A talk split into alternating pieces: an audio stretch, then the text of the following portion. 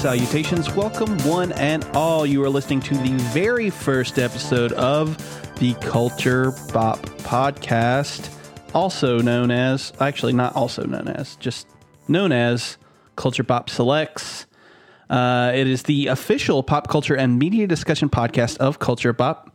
And we've got a great first episode for you today, as well as some housekeeping things to take care of, you know, first and foremost. You may be familiar with my voice from the videos on the Culture Bop YouTube channel or on our video game podcast, Hunting Pixels.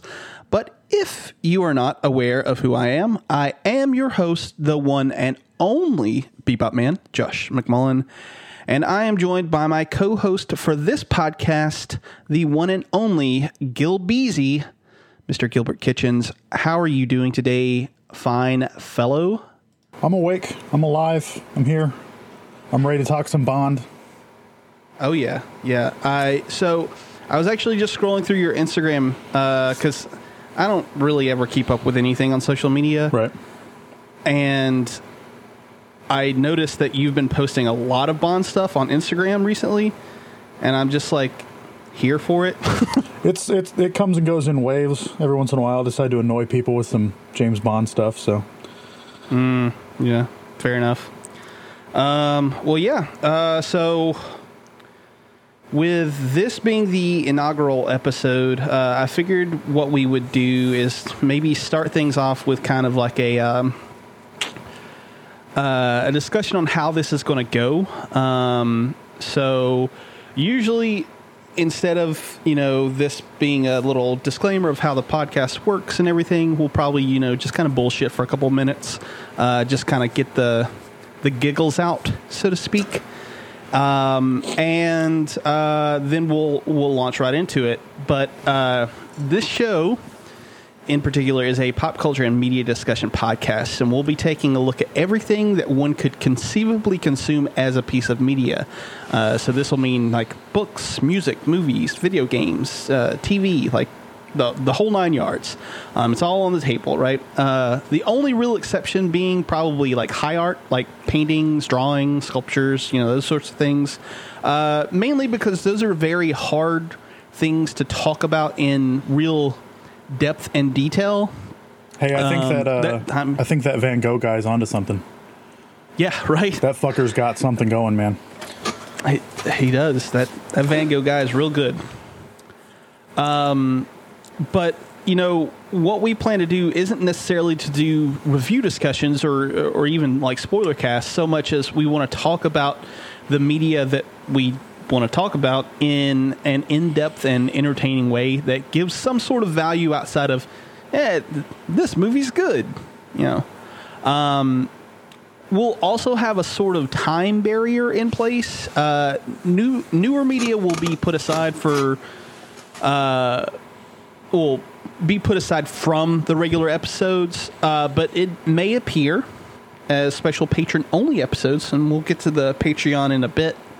Um, but for now, w- my thought is that uh, the stuff that we'll be looking at will be at least two to three years old, but we'll try to maintain a closer to like five years or older barrier of entry. So we probably won't be talking about like Halloween kills on this podcast for another good bit. uh, but with that all said, um, you know, we'll we'll go ahead and we'll throw out the format of the show. And I think this thing will be a little bit more nebulous than the more structured layout of, say, Hunting Pixels. Uh, whereas Hunting Pixels, we kind of have like three main sections. You know, we come in, we talk about the media that we've been doing, we talk about our topic of the show, and then we talk about the games that we've been playing. Well, since we aren't going to be covering all uh, of like one medium, uh, I figured that it would be best to tackle each thing in a sort of specific way. So, like I said at the beginning, more than likely what we'll do is we'll come in, we'll bullshit for a couple of minutes, and then we'll get started on the the main topic, which will be, um, you know, the piece of media for the week. And uh, each week we will break down one piece of media in a variety of ways, and it will be dependent on the type of media that it is. So the first thing that we'll do is we'll give some sort of historical context about like what went on into the making of the piece of media. So, for instance, in this episode, when we're talking about uh, Casino Royale and uh, the Quantum of Solace, um, we will be kind of discussing the break between uh, 2002's uh, was it Die Another Day? Was that 2002's Yep. Bond movie? Mm-hmm. Whatever the last Pearson Pierce Brosnan one That's was. it. Yep, die another day.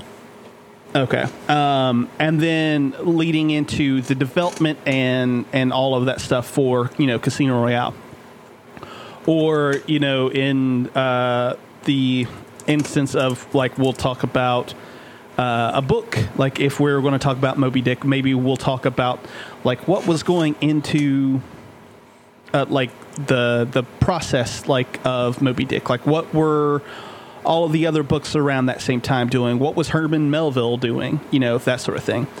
Um, then what we'll do is we will follow that up with a deep dive into the media itself and like the craft around it. So for movies, we'll be discussing the filmmaking, the plot. Um, you know, for books, we'll talk about the prose and how the book is constructed. Like uh, in the case of Dracula, uh, it you know is told in journal entries, or in The Great Gatsby, it's told from Nick's point of view. Um, we'll talk about that sort of stuff in depth in in that uh, structure. Um, and then uh, we'll finally do a little wrap up with our final thoughts on the piece of media with maybe a fun little bit of scoring uh, at the end just to kind of uh, gauge like overall thoughts. But uh, I think that is really it.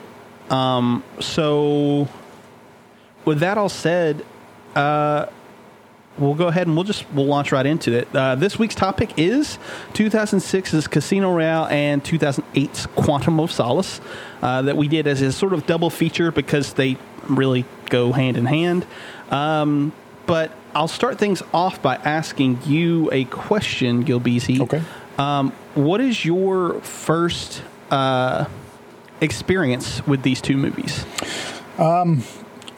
So a few years before Casino came out, I started watching the Bond films. Um, I went over to a friend's house. He was watching Goldfinger. I caught the end of it, and I was like, "All right, that was that's pretty fun. I should check these out."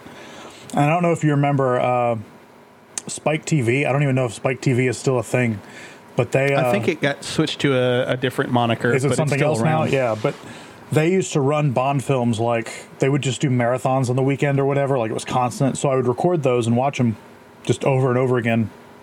And so Casino Royale was like the first one that I saw that I was aware of the franchise. It's the first one I saw in theaters. Like I was a fan. I was excited for it as it was coming out.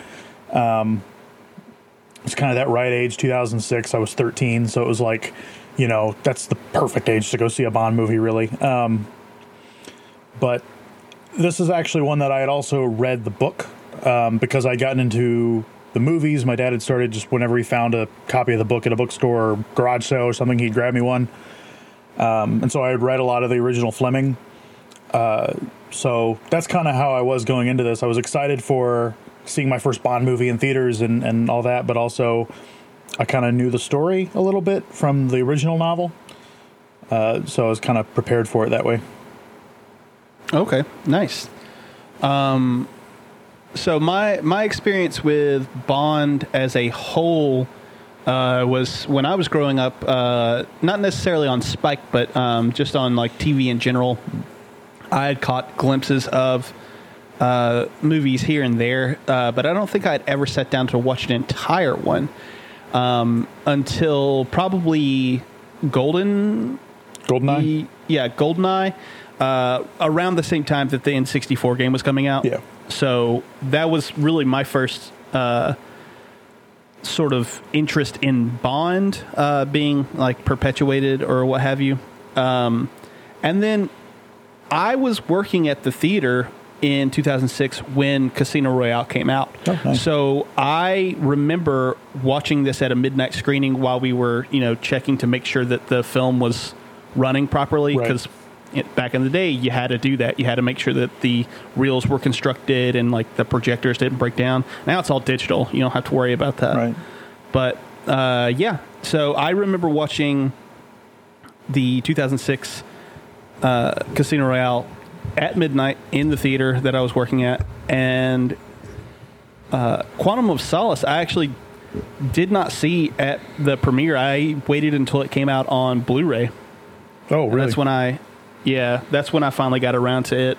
And I don't know why it took me so long to to watch it, but I saw know. Quantum on a, I saw it on a date, which was really great because you know, you if you haven't seen Casino, a lot of Quantum is just going to be, just going to kind of go over your head. Like so much of the plot threads that start. she hadn't seen any Bond movies. I didn't know that was a thing. I was just like, yeah, we'll go see a Bond movie on the date. Great. I didn't know it was going to tie in that much. She had no idea what was going on. I was having a great time, but yeah. yeah, well, uh, that's, I can't even imagine. um, yeah. All right. Well, uh, so I guess probably the first thing to start is that uh, so Casino Royale is the first of the Ian Fleming 007 novels, and originally this could not be made because the movie was uh, or the movie rights were owned by um, Sony instead of MGM and Eon Productions. Uh, it had initially been adapted a year after the book's uh, release for television. It was like a made-for-television movie, Jimmy and Bond. then it was adapted. To, go ahead. Oh, it was a, it was it was an American ad- adaptation. So he wasn't a British spy. He was a American spy named Jimmy Bond. Oh wow! Yeah, it was I, real, uh, I did not know that. It's a special thing. Well, that's really interesting. That puts it in a completely different light. Yeah. Uh, I had assumed it was like a BBC sort of thing. No, I think it was. I want to say it was CBS. Interesting. Okay.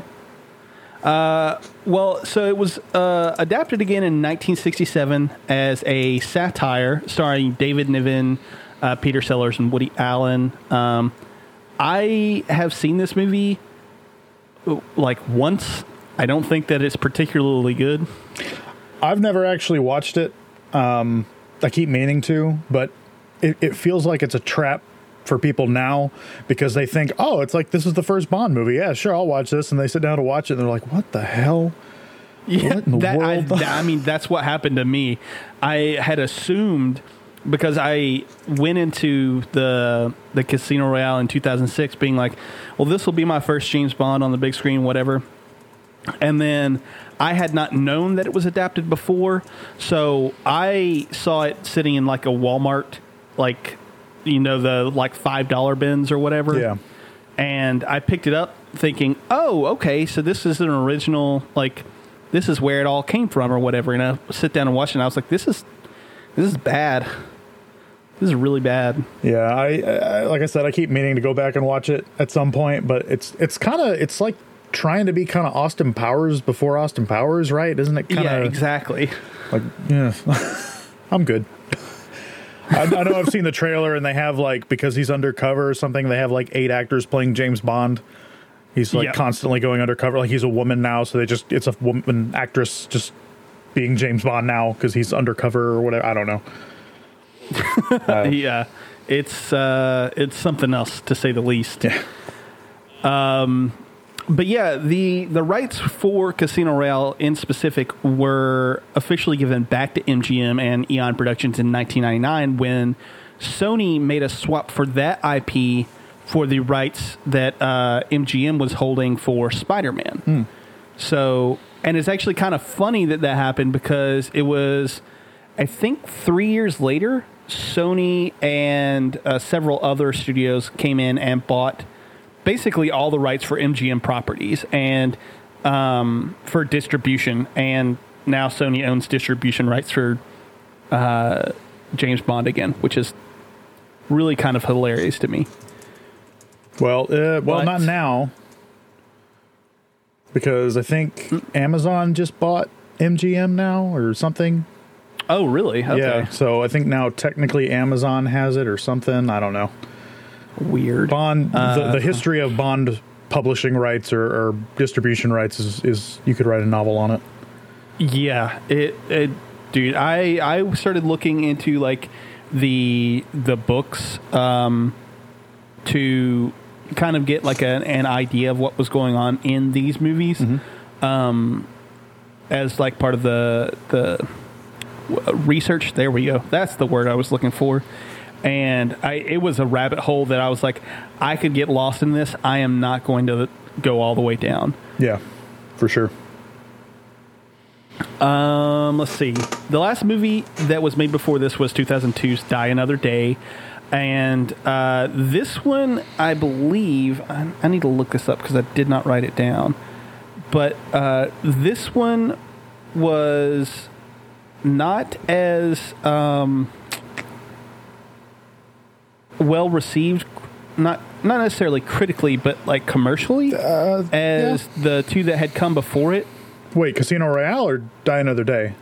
Die Another Day. Yeah. Uh, I mean, it, so it made 430 million at the box office, but I I feel like I remember reading somewhere that it didn't make as much as GoldenEye or um, what was the one that came before Die Another Day? Uh, there was The World Is Not Enough and Tomorrow Never Dies in between those two. Mm, yes. So yeah, uh, and if I remember correctly, this one didn't make as much. Uh, and it, well, I, either way, I guess it doesn't matter because basically what happened was Pierce Brosnan had signed a deal for four films, and Die Another Day was his last one Right. And so that released in 2002 and then he officially announced that he was no longer going to be bond in february of 2004 Yeah. which was roughly a month and a half or a year and a half after the release of die another day so uh, i mean do you have any insight as to whether or not they were still trying to negotiate with him to come on for more Basically, what happened is uh, I think he's maintained. I think he was pretty sad when when the role went to someone else. I think he was ready to do more. He really loved being Bond. I think more than most of the actors, he really loved playing Bond. Um, and uh, basically, what happened is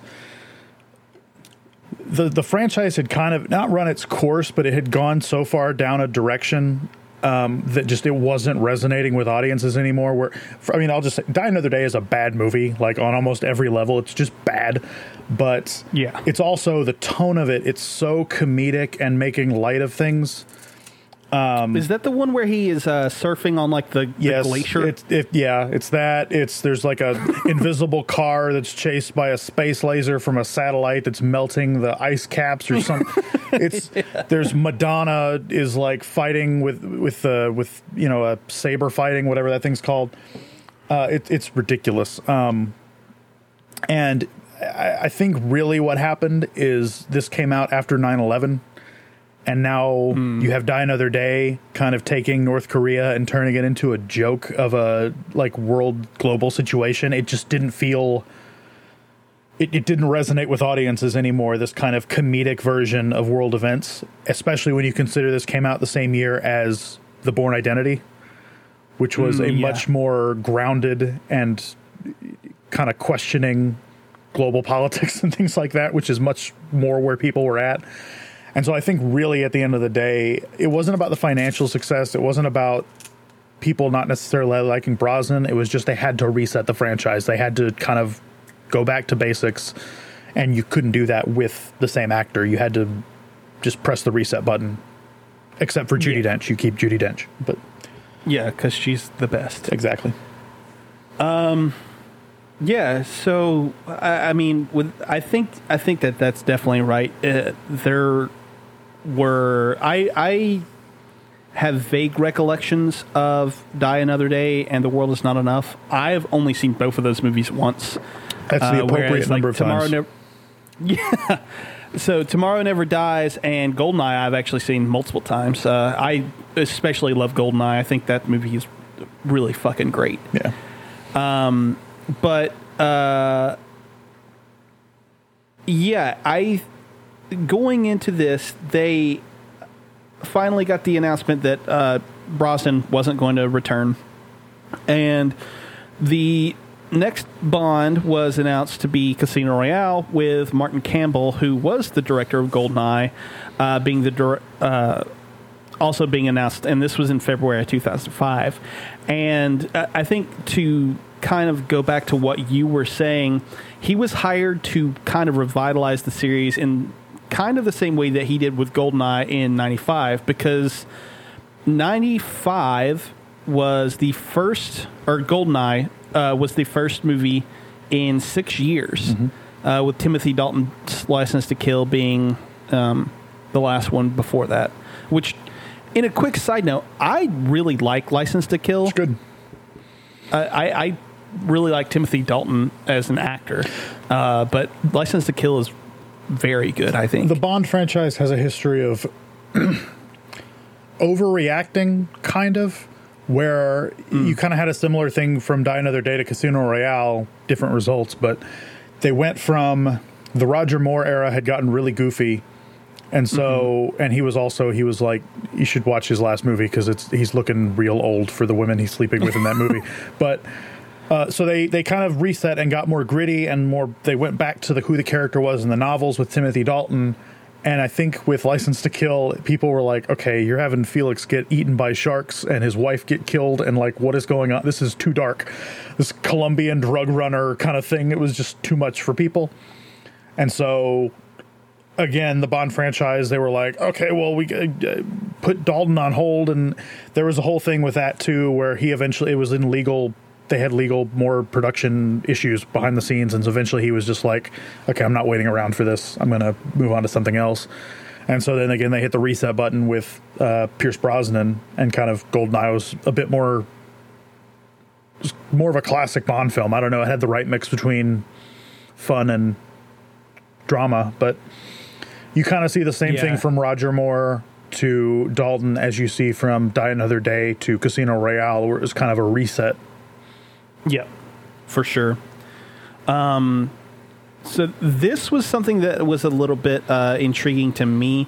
The search for the new Bond was uh, started almost immediately after Dalton was, or not Dalton, um, Brosnan. Brosnan was uh, officially like done, uh, and Craig would uh, officially be announced in October 2005. Although he had said, I was reading earlier that he had actually came out in like late 2004 saying that he had already been cast, Oh. uh, which is kind of funny. Um, let's see. Actually, no, sorry. It was uh, May of 2005. So it was about six months later. Uh, but he had said, you know, he had already gotten the role of Bond. But uh, it was officially announced October 2005, and it was met with a ton of backlash. And I remember this specifically. Like, I remember seeing, like, online forums and, like, uh, magazines even. People really did not like the casting of Daniel Craig. Uh, he's blonde I. Yeah, you can't have a blonde He- Bond. What are we doing? And uh, I, do you have any recollection of this? a little bit. I remember. Uh, I mean, you know, I was younger then, so it's not like I was super looking into this stuff. But I, I do remember there was some talk online of people like, I don't know this guy. Like, what is this? Even when the trailers came out, people were like, this what? Uh, there's some people were calling him something. like James Bland is what people were calling him. Yeah, James Bland. Yeah, Like- I remember that. yeah so I, I was i was a little more receptive because like i didn't have all this back i just watched the movies but i definitely realized when i was watching the trailers and stuff is like this is a very different thing from anything we've had before um they're clearly doing something different here but yeah people people Yeah. were not happy as as I think Yeah. happens with basically anybody that gets cast as Bond, people except for maybe Pierce Brosnan because there was an expectation of that. But Yeah, I uh, I don't remember where I watched this, but I remember watching some sort of like documentary about the Bond uh, in general, and um, he had actually been he was doing Magnum PI at the time when they wanted to cast him, and he ended up. Uh, having to back out because he was doing it and that's why Timothy Dalton got cast. no, not Magnum PI. Uh, was he not in Magnum PI? What, You're what you're, you're in? thinking of uh, Indiana Jones. I think they wanted. I think before Harrison Ford, they were going to cast uh, whoever Magnum PI was. I can't think of the actor's name right now. Oh, Tom Selleck. Yeah, you're right. yeah. Uh, uh, Pierce Brosnan was on a show called I know what it's called. I cannot remember. Remington Steele. Remington Steele. Which That's it. From I haven't watched it. It's something I, I want to watch, but apparently, if you watch him on that, it's very Bond in in, in the role. Like he you you- like you can look at him and think that's Bond.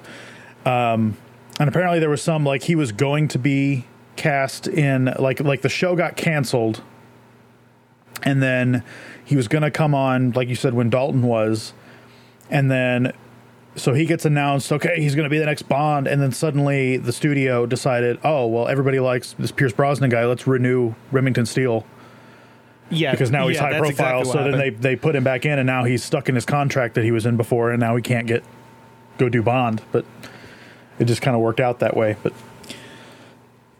yeah yeah, that crazy stuff. Um, yeah, but, I, but the the point being that yeah, outside of Pierce Brosnan, like anybody who gets cast, it's like what the what the hell? yeah So yeah, the the film uh, Casino Royale began full production in January 2006 and concluded in July of 2006.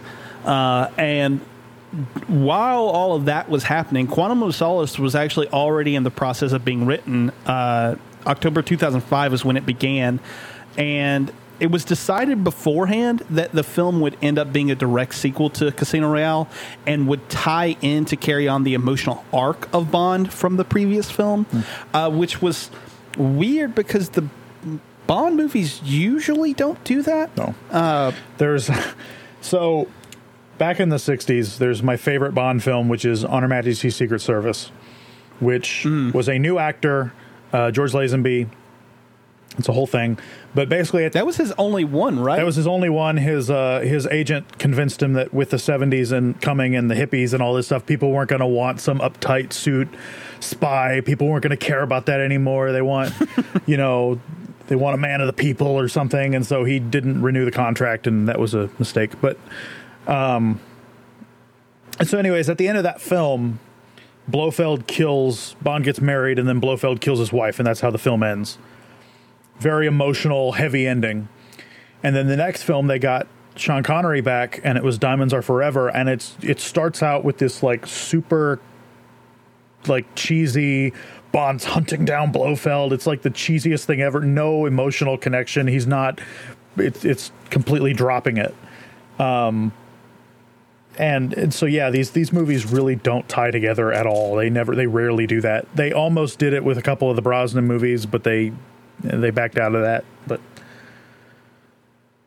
Yeah, uh, I I just find that super strange because even if we take James Bond aside, right, a lot of movies don't tend to do this. Like they don't tend to go back to back and create like even even these new Jurassic World movies, like they were written all by the same people, but I don't think that they were initially announced to be like a trilogy or anything like that. So they weren't necessarily written to be a series until Jurassic World did so well, and then they were like, "Oh yeah, well let's we'll make it a trilogy, just like Jurassic Park one through one through three. I think kind of ever since um, like Star Wars and Indiana Jones, people are like th- it's always in their back pocket that like maybe this could be the next franchise, maybe this could be a big thing, and so there's always kind of a plan. But usually you get like the first movie kind of wraps, and it can just be its own thing. Um, yeah, But yeah, having for for Bond, where each film is so disconnect, it's just its own isolated mission, which I hope they go back to in the future. But um, it was it was weird, it was wild to have it tie together like that. yeah, agreed. Uh, so all of that was going on, uh, and Marc uh, Forster, I, I hope that's how you say it. Uh, he was hired and officially confirmed to direct Quantum of Solace in June of 2007, which was about a year after uh, production had wrapped on um, Casino Royale, and roughly six months, or what, mm, roughly like seven months after it had hit theaters. And I, I have this later in the notes for Quantum of Solace, uh, but what's interesting here is that they started the script, they got the script like to a, a, a reasonable state, and then as that happened, the Writers Guild of America went on strike and kind of changed the entire direction of Quantum of Solace. Yeah. At least to a Well, they so the Two of the- the, the story they've uh, that multiple people involved in that have given is basically what happened is the guy wrote the script. Uh, he had like the first draft. That's all he could get done. He walked into Eon, handed them the script, and then uh, had to walk out and start protesting because he handed it in like right before the dead, like literally minutes before the deadline. So he had to Yeah. he had to hand in the script, walk out of the building, walk across the street, pick up a whatever for the strike, all that stuff, the union, whatever. Um, so they they were making that movie up. They were kind of making changes on the fly as they were filming the movie, which I would say is pretty impressive Yeah. that they got it as good as they did. Yeah, I 100% agree. Um, so yeah, all, all of that really is kind of like where we ended up. Uh, eventually, they got the movie done. It was uh, finished in May of 2008, I believe, or June, June of 2008. And then uh, the movie finally released in, uh, where's the date? I just had it. November 14th. Uh, there it is, October uh, October 29th, Oh. 2008. Oh, that was in London. Yeah, there's always yeah. I'm looking at the U.S. Yeah. date. Okay. Uh, but yeah, so I, I mean, let's go ahead and get into it. Uh, we'll start with Quantum of Solace, obviously, or not Quantum of Solace, Casino Royale. Um, and I think that probably the best place to start for these is is the script, which was written by Paul Haggis and Neal Purvis and Robert Wade. Purvis and Wade. so what I had originally read was that they were doing like some weird thing where like you know he was backpack backpacking through um, uh, Madagascar. The movie was about to be or was supposed to be about him earning his license to kill, and then eventually they started folding in more and more of the Casino Royale stuff until it basically just became a Casino Royale thing. And then Haggis was brought in after his work on uh, what was the movie he did? Crash. Yeah, Crash. Uh, he was brought in by Eon Productions to kind of punch up the script afterwards. Yeah, so Haggis, when he he got brought in, he had stated that he wanted to do something for James Bond similarly to what Batman Begins had done for Batman. And uh, in an interview later, he said that I, really what his biggest contribution was was changing the ending for the movie, where initially Vesper kind of confessed that she was the you know femme fatale of the film, and she sent Bond into the building to get the bad guys or whatever. And instead, he changed it to where she was in the building with them, and that uh, she never confesses or anything like that, and that she dies going down with the building. And that seemed to be what he he has said was his biggest influence. Good choice. So, yeah, right. I I don't know that the movie would work as well as it does had he not made that change. But um, I wanted to talk about the plot a little bit with you okay. Because I think that the plot is. I feel like the writing for this movie is something that uh, I, I feel like a lot of Bond movies, at least in modern day, fall uh, prey to, and I feel like it's not. This is going to sound bad, but I don't mean it as bad. I think that it gets a little bit long and that the movie kind of almost feels like it is two movies. Hmm. Because I feel like it takes a very like the first probably hour of the movie I feel like is its own little thing and then it almost completely gets disconnected from the second half of the movie where the whole first part is about the the whole bomb threat and everything and then the second half is all about the poker game Does that make sense? Yeah, it's actually interesting you say that um, because the original novel Casino Royale, it's the poker thing. It's not all that stuff before it is not part of the the original novel. Oh, Um, nice. It is all tied together. It does all connect. It, it it's a logical progression from one step to the next in the movie. But I can I can see why you would feel like it it feels disconnected. Yeah. So uh, again, I don't think it's necessarily a bad thing, but I feel like uh, it, it's funny. I feel like the movie actually gets more tense as it goes on. Yeah. Uh, because even even the like bomb threat stuff at the like that entire sequence in the like the airport Yeah. and all of the stuff that's going on where uh, Bond is actually tracking down the ellipsis and you know all of that stuff. I feel like all of that stuff is like it- it's fun and like I feel like it kind of needs to be there, but I feel like it grows in intensity and in tension t- all the way up through the poker game because I feel like actually the most tense that the movie ever gets is in that last probably hour or so where it's just Bond and Le Chiffre as they're like kind of like dueling each other if that makes sense. Well, it's I think the first half is there because you have to put Le Chiffre in a point of desperation. So, like, mm-hmm. what yeah. would have been a perfectly fine plan for him is being completely destroyed by this Bond guy, who now, as he's coming into the poker game, now they're one on one. So there's this background now where Le Chiffre is in this position because of Bond, and Bond is in this position because of Le Chiffre. They've been kind of from a distance going at each other, and now it's moving in. Um, I think part of why it feels so different is because they were aware that poker can make a good movie, but as an action movie, poker is not the most exciting thing. So they put a lot of their action set pieces up front um, with that whole plot.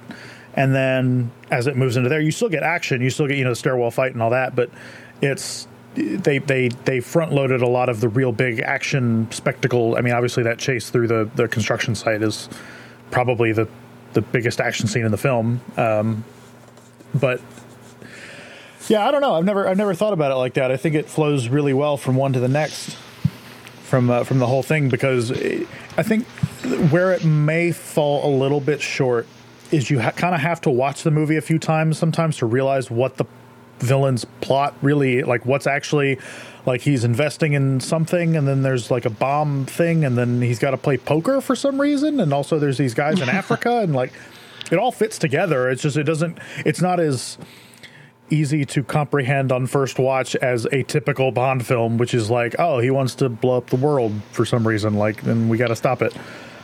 Yeah, well, oh, I'm, we'll get into that with Quantum of Solace, I think. um, yeah, so I think i if my kind of like following of the plot is correct, so basically what he is doing is his plan is to take like a bunch of money from a bunch of different people, invest it in something, and then uh, sell it right before the stock implodes and he does something to cause the stock to implode. So like it'll be on an upward trajectory. He invests the money, he makes a ton of money, and then he in this instance was going to blow up the gigantic plane Yeah. which i assume would cause the stock to fall he sells it right before then and then the plan is thwarted so he doesn't he isn't able to actually make any of the money is that right i mean Yeah, so I when it comes to like the selling stocks thing, like selling before the th- I don't I'm an idiot. I don't know how stocks work like that. I just basically the idea is he's doing something with all these other terrorist money. He's he's supposed to just act like a banker for all these different criminal groups, and instead he's taking their money, gambling with it essentially, and then he'll mm-hmm. give them their money, of course, but then he gets to skim off the top whatever he does with it. Yeah And so, yeah exactly Whatever, however, the stock end of things work, he's organizing this terror attack to cause the because it's a prototype plane. It's like the first. It's a high, uh, what's the word? High prominence, whatever, uh, showpiece for this company. They're going to unveil their new jumbo jet. That's this whole thing. It's the first flight, and so he's going to blow it up. That's going to cause the stock to crash, and somehow he makes money on that. yeah But because that doesn't happen, he bet in the wrong direction because Bond foiled the plot. So now he has to win back all that money in a fast time because now he's lost a bunch of criminal money. Um, so that's where he goes to the poker game because it's the fastest way he can just get back money uh, Yeah. to save his ass. Yeah. Uh, it, so the opening of the movie, uh, there's the the black and white sequence that actually starts the movie out, uh, which is Bond getting his license to kill, uh, and then it goes into the the Chris Cornell song. Uh, but then, like the movie proper starts in Uganda, um, with the whole plot with Le Chiffre starting out, and that's actually something I didn't remember.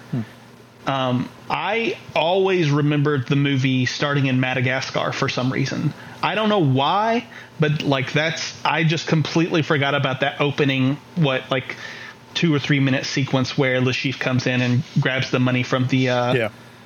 the people in Madagascar or not Madagascar, Uganda. Sorry. Um, but okay. Um, was there anything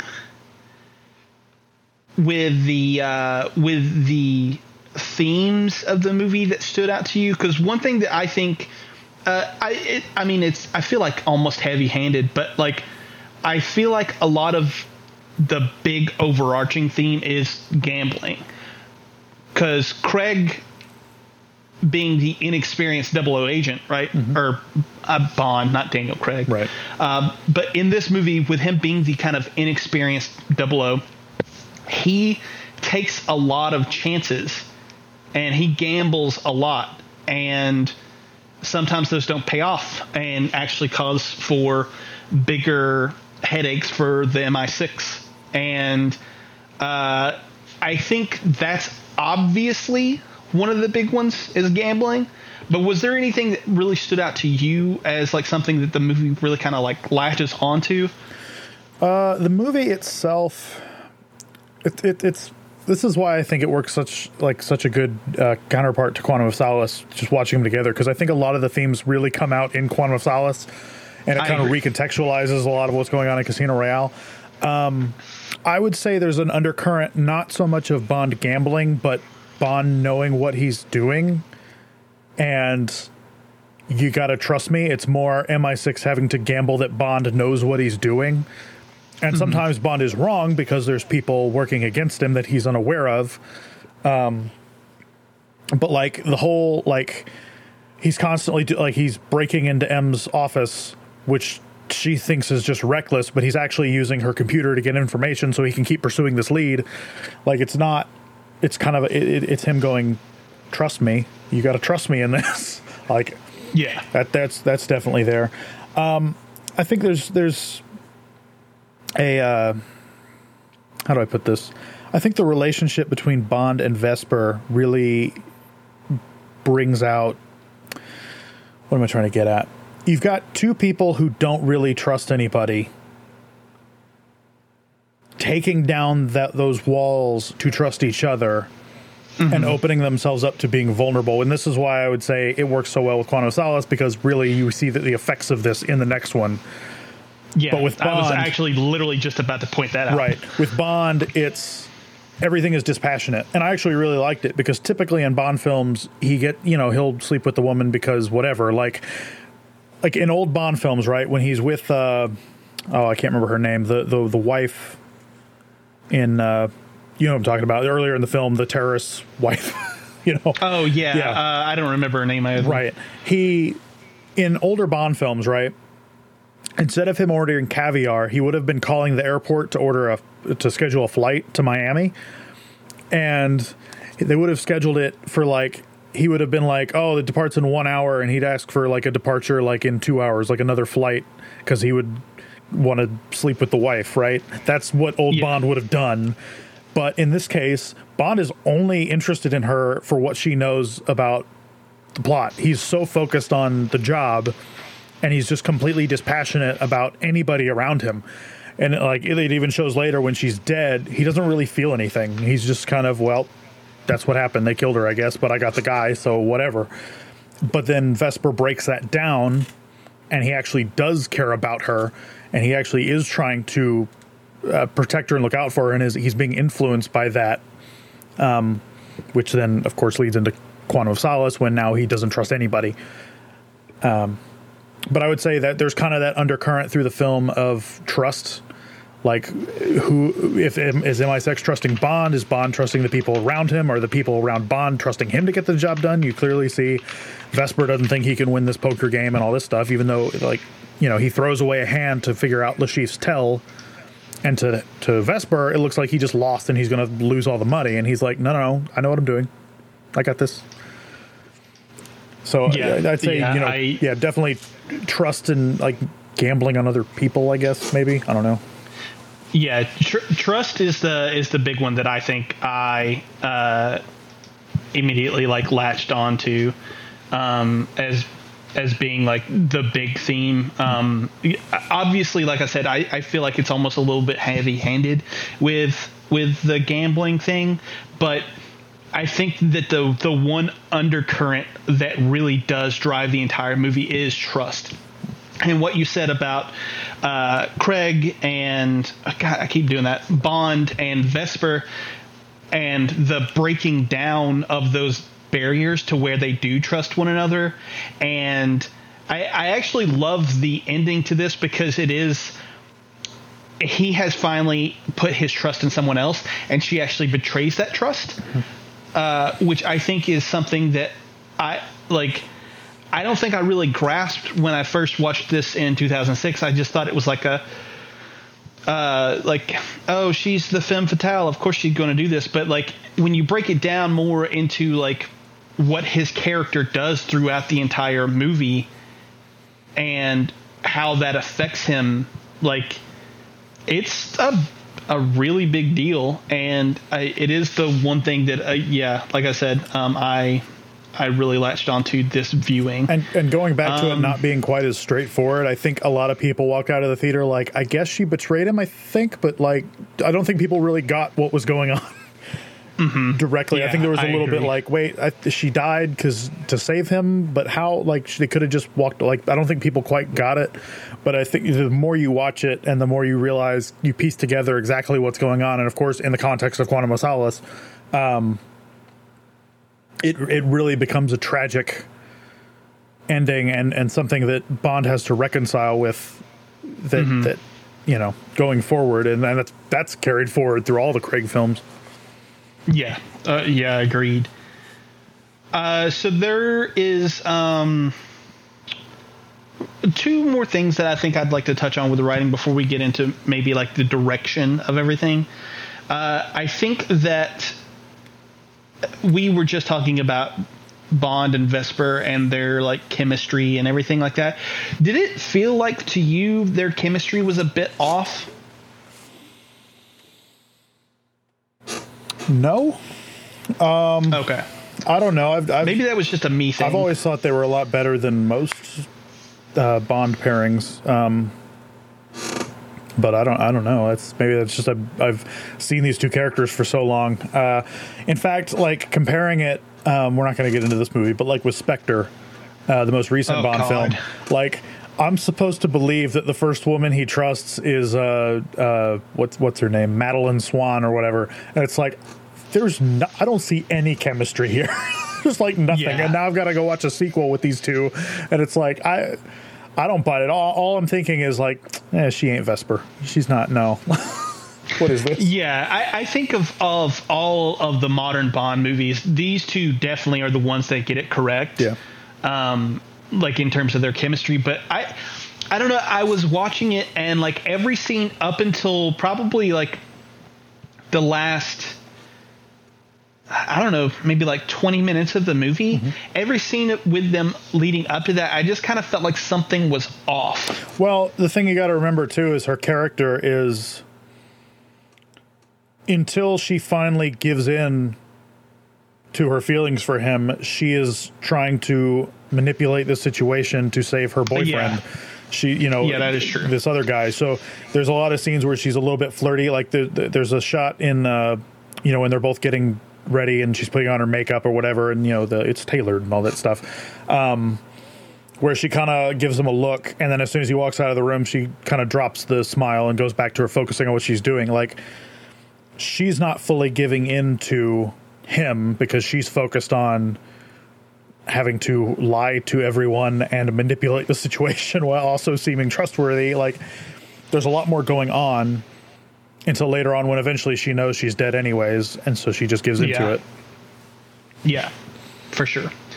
Um, the other thing I wanted to mention, uh, and you, I think you had brought this up a little bit when we were talking just about like older Bond movies in general, but I forgot how funny this movie is. It's not like in your face, like a comedy or whatever. Yeah. But like there were just little bits that like I I got really hearty laughs out of. Like for instance, the uh, in that fight sequ or not fight sequence, the action sequence where uh, you know they're f- free running through the construction or whatever, and the one guy jumps through the kind of like Yeah. small little slat, and then Bond just comes crashing through through the the drywall. Yeah. Like that made me laugh unnecessarily hard. And then there were other little things like um like when he calls M, I think this is in the airport uh, sequence, and Villiers uh, answers the phone, and Bond is like, "Can you just put me through to M?" And he says, "Sorry, can I put you on hold?" Like I don't know why, but that made me laugh really hard, and I just forgot because I feel like after this movie, uh, especially with like especially with Quantum of Solace, Skyfall to I feel like a lesser extent, but especially with Quantum of Solace, I feel like the movies take themselves very seriously, but this one still had some of that like comedic charm and wit to it. And what's so great about a lot of the comedy in this movie is it's it's not just a, a it's not stopping to be comedy. I don't know if you remember in Spectre, um, there's a shot at the beginning where like a building crumbles and he falls through the floor and lands on a couch. Yeah, It's like okay, like that, that didn't do anything, but like in the in the con- construction site chase. Um, Bond we're used to is doing does everything smooth. Everything is perfect. Everything is flawless. And this is a new Bond. He's rough. He's untamed. He's not truly 007 yet. He's still, you know, getting comfortable in the in the his new position as 007. And so he is raw. He's not gonna be. He's not gonna take the elevator. He's gonna, you know, jump onto the lift and smash the thing and let it crash into the ground and like just drive a forklift through something. It's, you know, he's, he's not. It, it, it's showing you who the character is, but while also being just fun to watch. Or like when the guy shoots the, he tries to shoot Bond on top of the crane and it's empty, so he just throws the gun and Bond catches it and just throws it back at him. Like little bits like Yeah. that, where it, it's comedy, it's funny, but it's also it's he's showing you the character. Or like later in the movie at the when he shows up to the hotel he's trying to chase down the Tex and you see it's it's all subtle like you said but like he gets out of the car and gets down to to uh, tie his shoe to check the cameras and then the guy comes over and uh he's you see that bond is dressed exactly like all the chauffeurs all the the parking lot attendants he doesn't even re- i don't even think that was his plan it's just he is and so the guy throws him his keys and he's like okay i'll roll with this i can make this work and he just yeah, goes that's forward. actually another scene that I wrote down is like uh, something that made me laugh. Yeah, and it just keeps going because every time you see that guy in the hotel, he just gives Bond a look like, "What? Aren't you the guy that?" Yeah. Wait a minute. Yeah, I, I think this movie actually has a lot of. Uh, I, I mean, we can segue this into the the direction, uh, but I think that this movie kind of has like a uh, a real funny sense of like visual comedy or like teasing the audience, like the uh, scene with Aston Martin when he takes the the wife of uh, Yeah, yeah. what is his name? Oh my The, god, the guy uh, who dies at the body exhibit. Yeah, when he takes when he takes the that car and like drives it around, and you think you know he's going to drive, and it's going to be the the Aston Martin like 007 you know car sequence or whatever, and he just kind of pulls it around the hotel. Yeah. I thought that was really really funny. Yeah.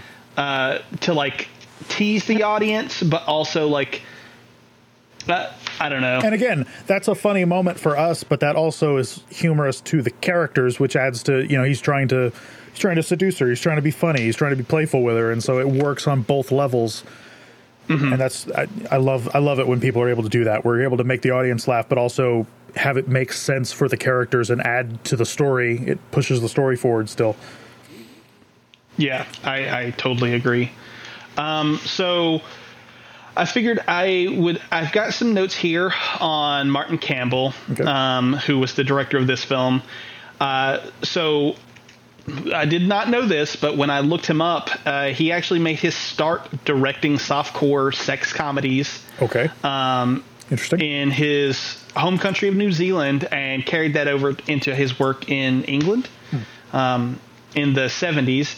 And then he kind of stopped doing that near the end of the 70s and found work as a TV director and got a big break with 1985's Edge of Darkness limited series, which actually won him a BAFTA. Um, he is arguably best known for his two Bond entries, which are Casino Royale and GoldenEye. Uh, but he's got some other stuff in there, like The Mask of Zorro from '98. Uh, Green Lantern yeah, I, I was going to say I hate to mention this because I think the movie is really bad, but he directed Green Lantern. Um, and there was one other one uh, that I actually didn't write down, but I was like, people would know this. Um, let me see. Films. He did.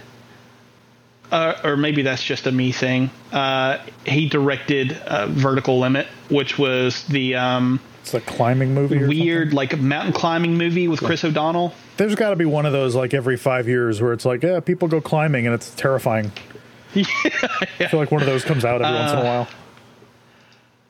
Yeah, right. Um, but so uh, yeah, I I think that the direction in this is pretty solid. Uh, and this goes from him all the way down to like the production and set design. Like everything feels in this movie very tactical or not tactical that's the wrong word like tactile like it hmm. feels real um and i know that's like something dumb to say but in like 2006 we were starting to get into the stuff where like i think two years after this, right? I think 2008 is the beginning of the MCU with Iron Man, mm.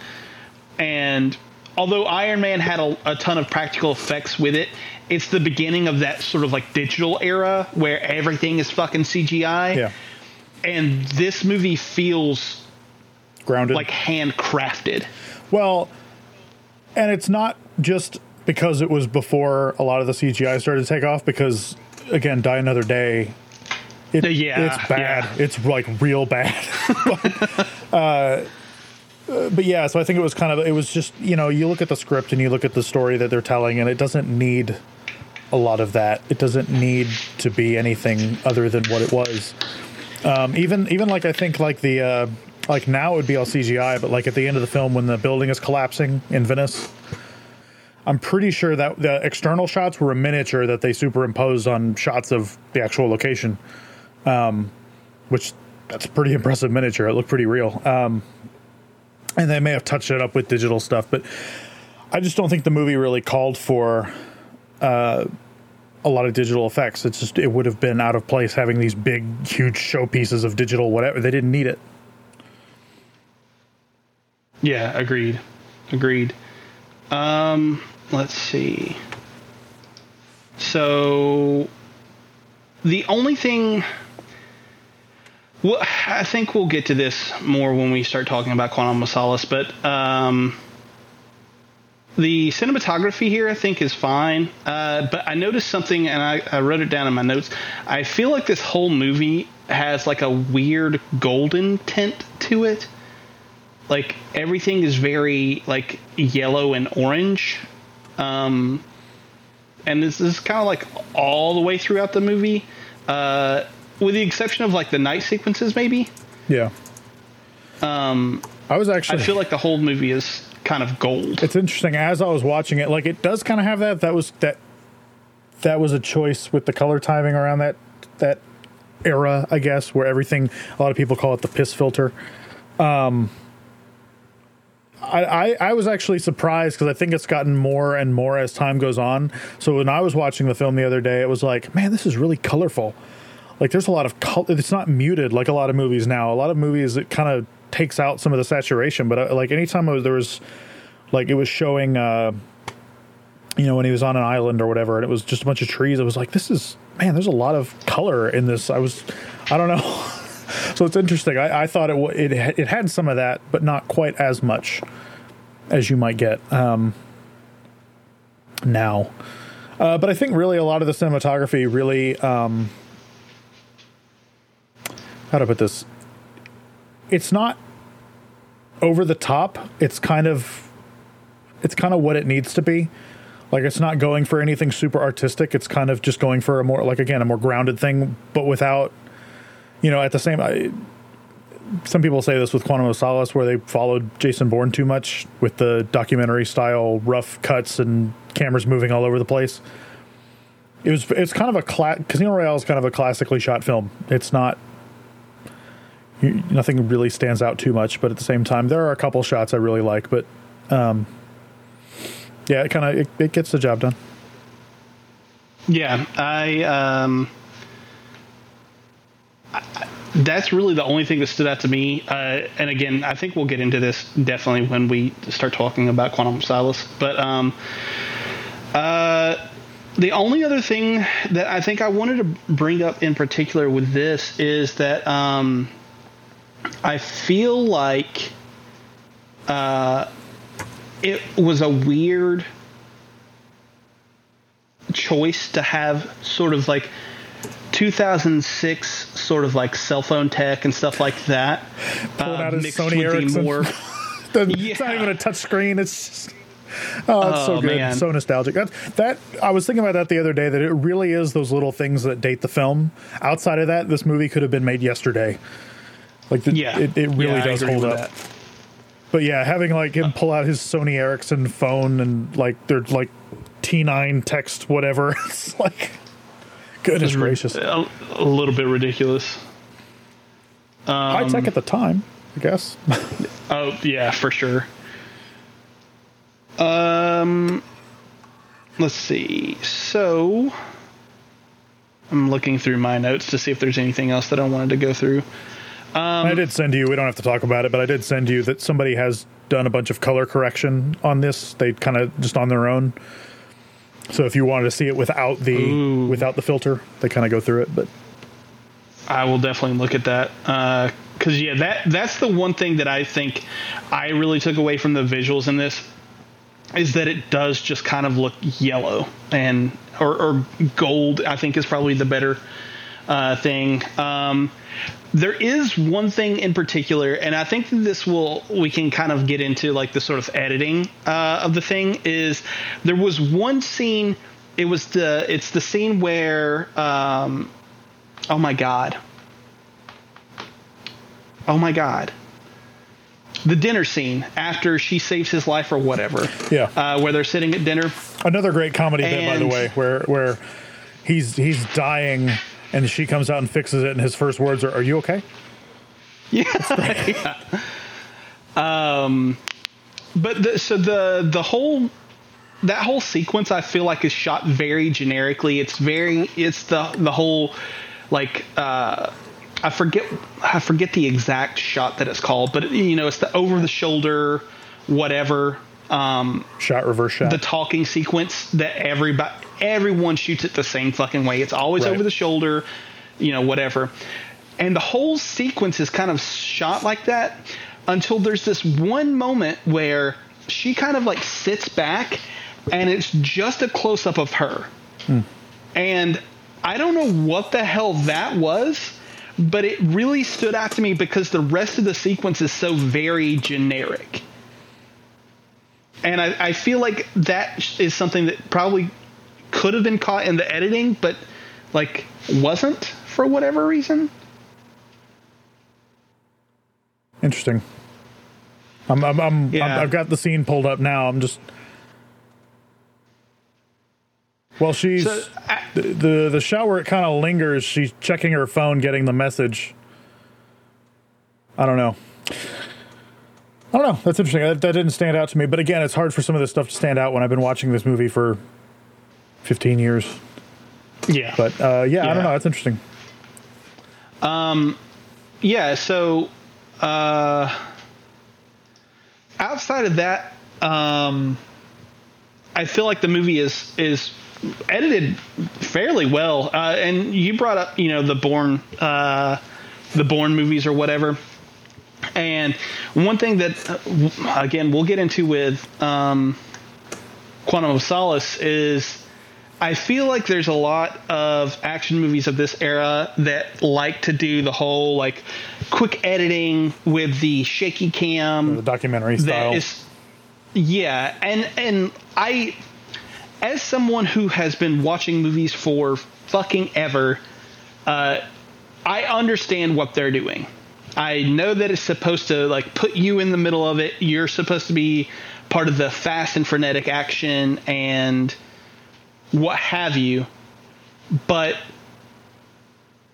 I like the way that the action sequences in this movie are shot and edited a lot more because it gives you a chance to take a look at everything that's happening and it's not like it's not full of like really quick like half second cuts. Yeah. and I think that that stands out. Um, I, I compared to other movies of the era. we can get into it more in quantum uh, because I actually I, I think I get what he was going for. It's more than just the the audience. I don't know how to put it. It's it's it's more than just a style choice. I, I think there was a, a reason why he chose to shoot some of the action in quantum the way he did. Um, that ties to the story. Uh, maybe I'm maybe I'm being uh, pretentious here. I don't know. but uh, I, I think there's actually a, a story reason why he chose to shoot it the way he did. Um, but yeah, no, the, the the scenes in Casino are great. I mean, so much of it, uh, you're you total spatial awareness of what's going on. The construction site, I I've never been confused watching that. You totally can track where they are and how everything is laid out. Um,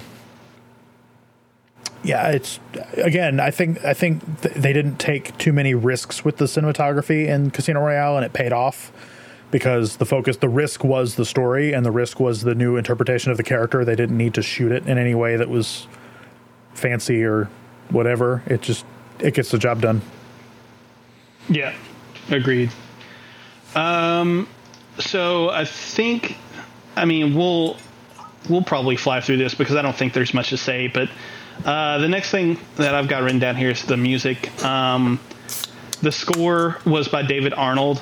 Uh, I think the score is fine. It I feel like is very Bond. Fine. Um, the Vesper's the one thing is that I think- beautiful. what are you talking about? Fine. I don't know. I, I feel like there's a bunch of like brass in here, which I, I don't know. It's fine. I like the way he incorporates uh, the Cornell song into the. Yeah, yeah. That that is it- I, it- I think it nice. slowly pops up a little leitmotif, kind of comes in, and again, I, Vesper's theme is just it's so perfect. And when it comes up in later movies, when it's referencing her, it still it works. Um, But yeah, outside of those two themes, it's I mean it's it's Bond, but it's David yeah, Arnold still. exactly. Uh, did you have any notes on the Chris Cornell song? Uh, the only thing I wrote down was the song is good, but it feels like a weird choice. People fucking hate this song. I like this song. They don't hate it as much as the theme for Quantum, but people don't like it because it. Part of it is that Bond fans want every Bond film to be Goldfinger, um, which I'm not going to get into a whole like the. If you read the original Fleming novels, I think most people would be surprised how non-formulaic they are, where the Bond films kind of hit their stride and kept going. And one, there's things you expect from a Bond film. The Bond novels, like there's one of the the Spy Who Loved Me, is written from the perspective of a teenage girl who ends up being saved by Bond. Like it's not even from Bond's perspective. They're really experimental in some ways. Um, but I say that just to say, like, because the movies have been so formulaic, a rock song doesn't sound all that Bond, I guess. But I think the song Yeah. itself is great. I think it fits Craig. I think it fits the movie. Um, and I really like the opening titles. I like I like all the little casino imagery and and all that. Uh, I like how they play. It. a lot of Bond themes or films. The the opening is just it's just silhouettes of naked women and like gun barrels and stuff, and that's and Bond falling for no reason. Uh, it's it's just most of the Bond intros, and this actually ties into the plot in a, in really cool ways. I mean, it doesn't tie; it's not part of the plot, but you know, it's playing with the the actual themes of the movie and stuff. It was really cool. Um, I don't know. I've never had a problem with. I, I, I like it, but again, I was 13 when this movie came out, so a Chris Cornell rock song was pretty cool, and now I'm just used to it. So my reaction is Yeah. probably different from a 40 year old guy who's seen all the other films when they were in theaters or whatever. Yeah, yeah. I yeah.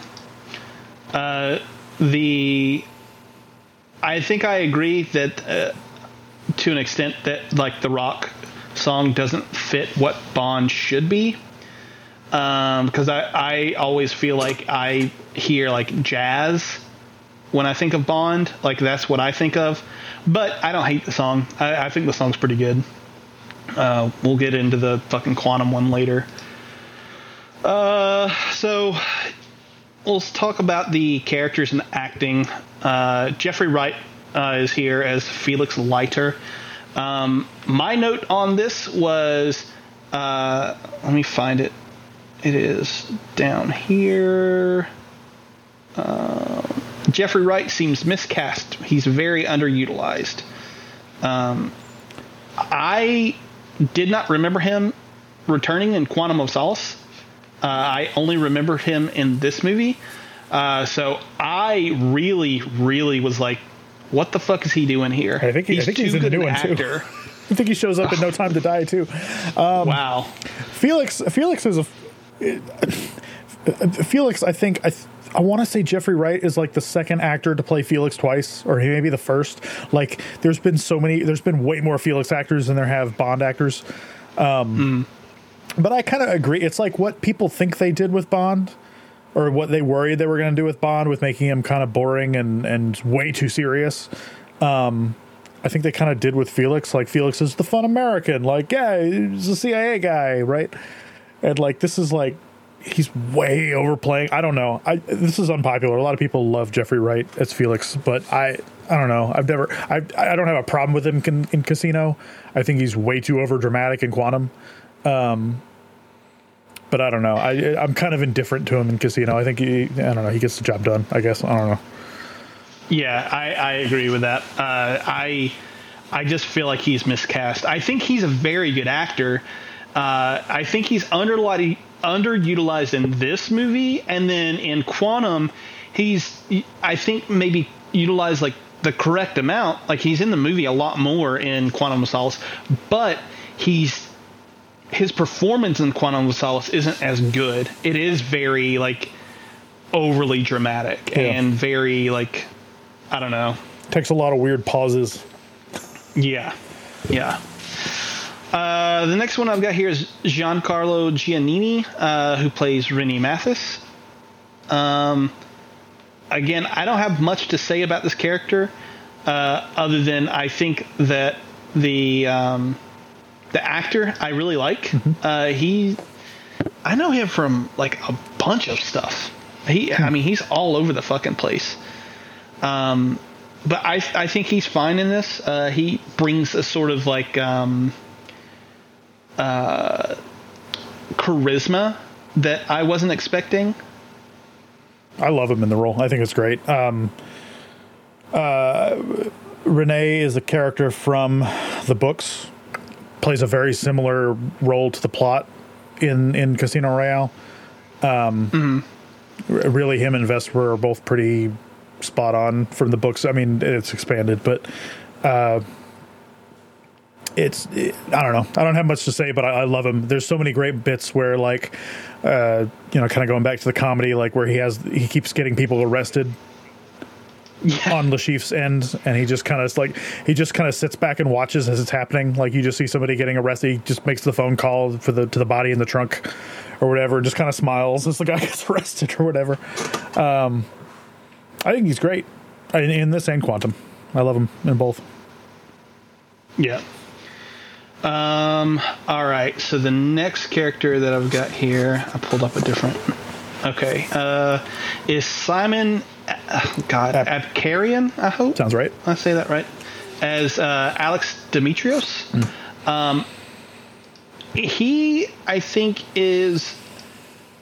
Uh, I don't know how I want to He's say fine. this. How- he- Yeah, I think he's. I almost feel like he's miscast. Like Maybe. I, I think he's good. I think he does what he needs to do. But there's something, like I feel off about him. I don't feel like he's maybe menacing enough. yeah, but I don't think he's really. I mean, he's not the. Uh, I, I think it may be in a situation where it's like you don't want to overshadow the main villain before you've Yeah, really that's- introduced that's the main fair. villain. I mean, you, they they had introduced him. He's in like the first scene, but uh, first real scene. Um, but uh, I don't know. He- He's he's fine for what he's doing. He's not really supposed to be a menacing villain. He's just a broker between, uh, I guess, Le Chiffre and the actual terrorist. Um, yeah, know, he's fine. yeah. And, he, and he's I- playing a guy who basically just buys everything he has. He's got the car because he bought it. He's got the wife probably because he bought bought her. He doesn't actually care about anything. I think he's fine. Yeah, I agree. Um, Judi Dench as M.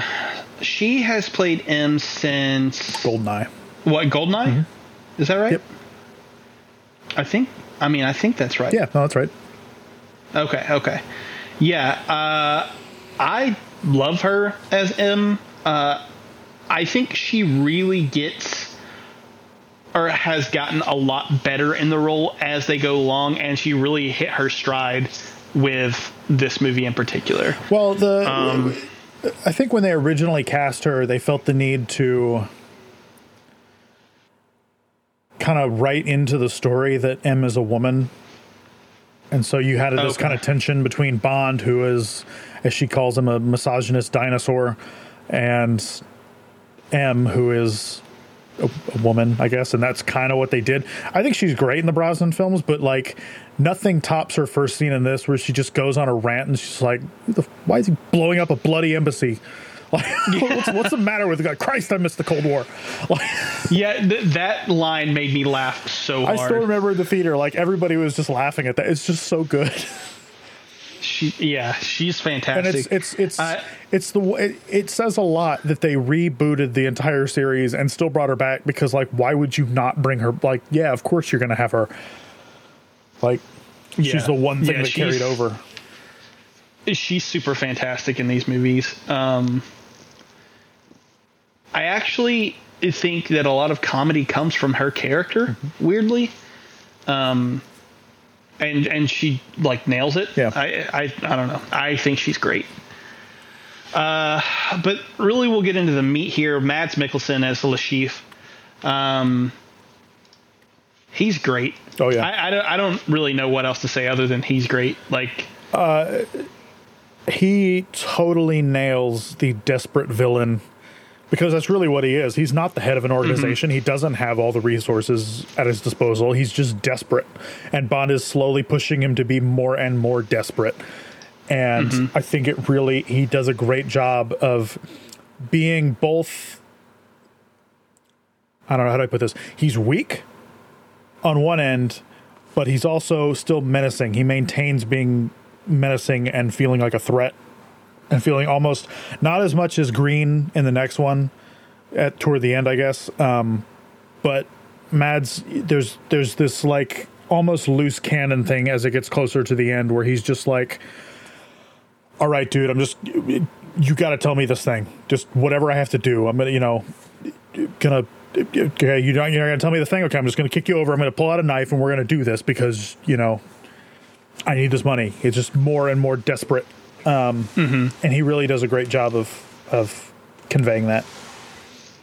Yeah, and I, I really like how he manages to kind of keep like his cool in the moments where he should be under pressure until it becomes like near the end of the movie. Like the entire movie I feel like he he feels like he has the whole thing under control or at the very least he's presenting as he has the whole thing under control until you get towards the end of the movie where he becomes more and more desperate Yeah. and like you can see it in his performance. You can see it written all over his face. Um, I yeah, I think he's great in this movie. Uh, the next one, I guess, is Eva Green as Vesper Lynd. What a fucking smoke show! Right. Goodness gracious, Yeah, oh, great actress too. But man, she is quite uh, quite good looking, um, and she is fantastic in this. Uh, Yeah. I weirdly don't know her from a lot Um, yeah, a lot of outside of a lot of what she's Uh, done, what- I, I I'm familiar with it. It's just not the kind of stuff I would watch. Yeah, like I, I know her from Penny Dreadful, uh, Yeah. which is a, I think a really great series, uh, and she was in a couple of um, Tim Burton movies. Peregrines, whatever. Uh, yeah, Miss. Peregrine's Home for something children, um, and she was in Dark Shadows, uh, which is I really think underrated. I think that movie's really funny. Um, but yeah, I don't I don't know her from a whole lot uh, other than this, which is weird because she's a very prolific actress. Like she's got a very long career, uh, going back to like the early 2000s. yeah. Uh, um, she was in. Uh, now I'm looking at it. Let's see here. She was in uh, 300, the sequel. She was in Yeah, Rise of an Empire. Sin City, She, yep. Uh, Dumbo. Oh Lord, I didn't. You know that movie everybody saw? yeah. Yeah. Uh, it's funny. I was watching an interview with her the other day where she said that, like, she's pretty normal, but she doesn't know why, but she gets cast in, like, weird roles, like, you know, the Penny Dreadful or, like, kind of darker roles. And she thinks it's just because of her hair. Like, she's she's a normal person, but she gets cast in kind of these whatever things. So she said, even with, like, Casino Royale, she almost turned it down because she was like, I don't know, what, what, they just want me to be in a bikini, like be a bond. I don't know what this is. Like, why would I? Why would they cast me for that? I'm not, why, you know. And then she read the script and was like, oh, okay, um, yeah, yeah, yeah I don't. and. I, I think I think the script does a lot of the heavy lifting for sure with with her character, hmm. um, because it it is deeper than the normal Bond girl. But like, I feel like she brings this like playfulness to the role hmm. that I don't think necessarily would have been there with maybe an, I like I saw that Olivia Wilde was in the running for this. Yeah. Um, and there were a couple of others uh, that I read she, were in the running for for the role, and I feel like she's she's perfect for it. yeah, absolutely. Like the the depth of the character when you know all the motivations, when you know what else she's balancing between MI6 and between what's going on with Quantum and her boyfriend and her relationship with Bond and all these things she's balancing. When you know all that's at play and you go back and watch it, there's it's a lot is in the performance. Um, Yeah. And the other thing I would mention is that, I mean, gosh darn it, her death scene is the most haunting expression I've ever seen Yeah. on someone's face. Just that gasping for air, like the, you see it in her eyes. It's just It's horrifying. yeah, Yeah, she's she's exceptionally exceptionally well cast. Um, yeah, so I've got it pulled up right now. They they looked at Angelina Jolie, Charlize Theron, Olivia Wilde, um, Audrey. I, I always forget how to say this. T- tattoo, Tattoo. tattoo. Tattoo. Yeah. Oh, she. Um, that, go ahead. I've only seen her anomaly. That's, I. oh, really? That's a weird. That's choice. I don't know. Maybe maybe I don't know. I couldn't. I can't. Yeah. I'm just picturing now Amelie in this role, and I'm like, oh, that's Yeah, Be an odd she she actually the was considered, but um, she was filming the Da Vinci Code at the same time, so she couldn't oh, no. uh, do both. But yeah, uh, I I mean I look at those other uh, potential choices, and I almost again I feel like they would have played her far too. I don't want to say seriously, but like it, it would have been a different feel. I think that Eva Green does a a really nice job in bringing like a warmth to mm-hmm. the character, but also like underneath you can see that like there's this weird disconnect between what she's doing and what the plot is doing. Well, if it- that makes it- sense. It works because so much of the film relies on, like in the story, obviously Bond is falling for her and Bond is trusting her, but also you as the audience you kind of have to fall in love with her and you have to trust her for the, the, the setups and the payoffs to work. And so I think that's what I, I, don't I don't know. Maybe a lesser actress I don't think could have brought the audience in as much to trust her, to trust the character so much. And I think most people watching Casino Royale, as they're watching it, they're, you know, I don't know how to phrase this better, but like the audience is falling in love with her as Bond is because she's just so charismatic and so just awesome in the role that it, it really draws you in. So when that betrayal hits at the end, it stings you like it stings Bond because you've been trusting yeah. her this you want to see them have this happy ending even though it's a Bond film. Uh, you know, and that's all in her performance. It's all on her. So Yeah. 100% agreed. Um well, I mean, the the real showstopper here, the the one we all came to talk about, is Daniel Craig as James Bond. Um, he's good. He's all right. Yeah, I, he's my note for him is he is just so charismatic. Uh, like I am drawn to him in every scene that he's in. Like he's just, I, I don't know. He just has such charisma and a draw to him, and it's I don't know. And he can turn it on on a dime too. So like he'll go from like at the at the at the resort, he'll go from just surveilling the place to crashing this guy's car to going into the surveillance room and doing all his job, right? And then he'll go right out to the front desk and be the most charming guy ever. It's like, I, I you know, could you give me the car of, uh, you know, I saw this car and I'd love to talk to the owner. Could you give me? And he's just totally, it's total charisma between him and the the woman there. Like all through the film, he's able to just turn on from serious mode to he's flirting to he's playing poker and being very, you know, uh, focused there. Like he's totally able to convey exactly what the situation calls for in a way that Bond has to do. He has to switch between these different modes. Uh, or like you see him, you know, the stairwell fight. He does that. He goes from that. He changes his shirt. He goes back, plays poker, comes back, and then comforts Vesper, and he's able to perfectly convey all of that. It's it's to- yeah. It, it, works. It's not. You know, some of the Bond actors like they do some scenes, and you're like, eh, okay, just stick to the other stuff. yeah, he's just nailing all yeah. of it.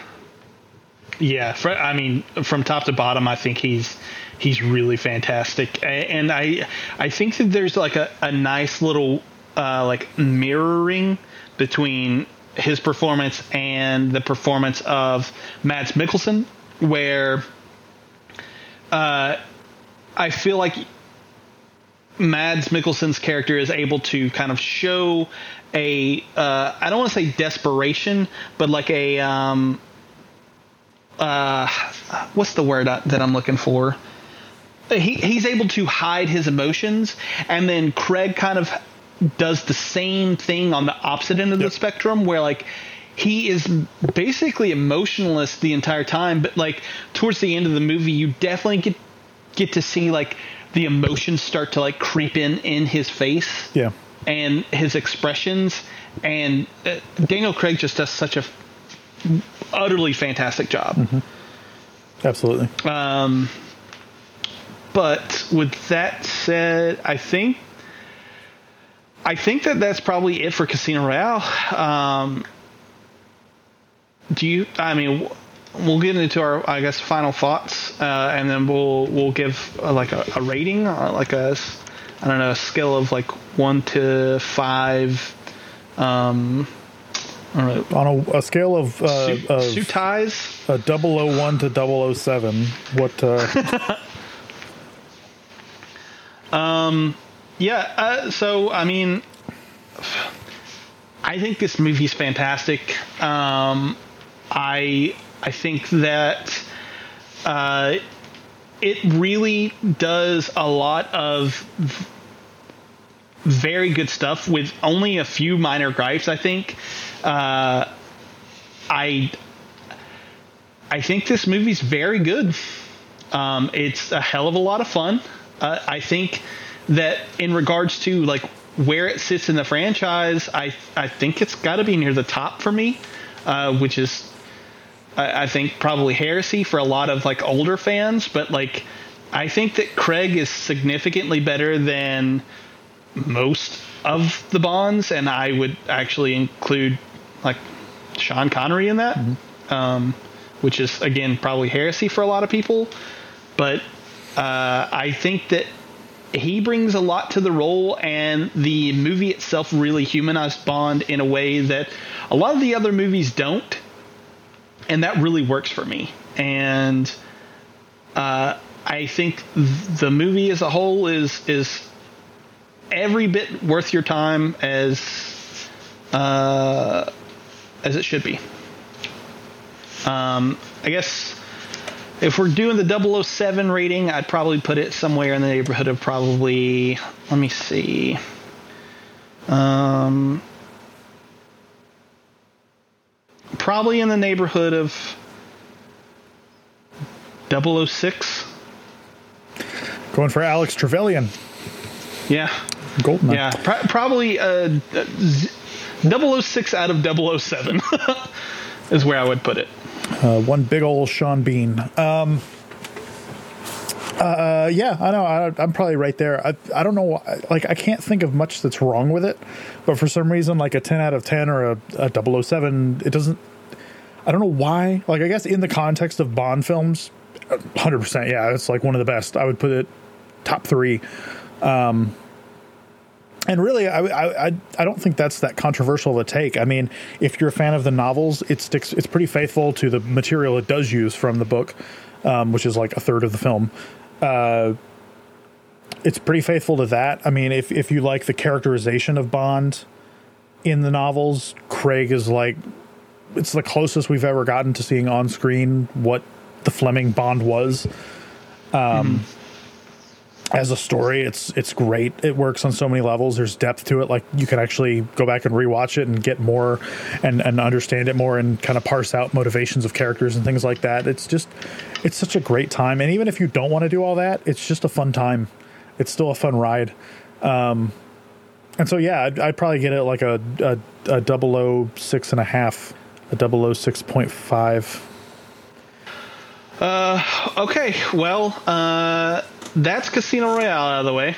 Um, so now we should probably go ahead and talk about the 2008 Quantum of Solace, um, written by the same exact uh, people, Paul Haggis, Neal Purvis, and Robert Wade.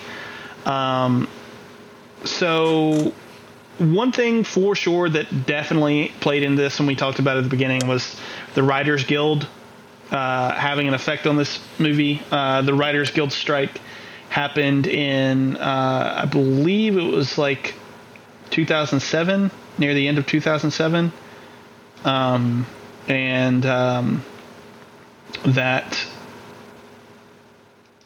yeah, there it is. Sorry, November uh, 5th of 2007 so that definitely had a, a, an effect on the way that the the plot was shaped for this movie. Um, but uh, I don't know. I feel like this one has a. I, I feel like you know you pointed out that the um the plot to Casino Royale was a little bit on the um complicated more nonsensical side from like the villain's perspective. I really don't understand what the fuck is going on here. So, okay, Casino Royale I wouldn't say it's nonsense. I just think it's not immediately apparent.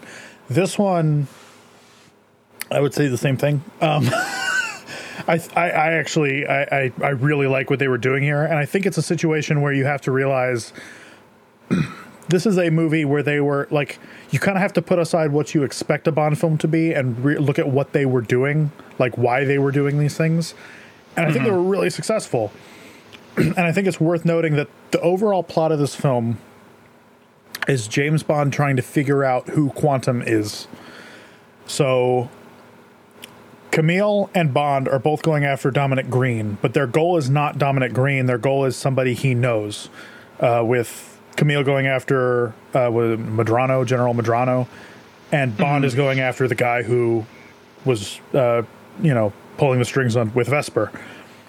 So the actual plot there the whole Bolivian water thing, I think it works Mm-hmm. really well at showing you who Quantum is.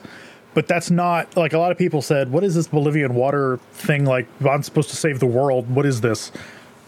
When I think what it was trying to communicate was that quantum is in everything, even things you don't care about, even things we don't care about. Quantum is everywhere. Quantum is is has their paws in everything, and we, you mm-hmm. know, and it, it drives through the film that we didn't even know these people existed a couple weeks ago, and now we're finding out that they're they're literally in the room with us, like they're everywhere. And so I think you have to look at it from the perspective of Bond is going after to try to figure out who Quantum is, not Bond is trying to save the world.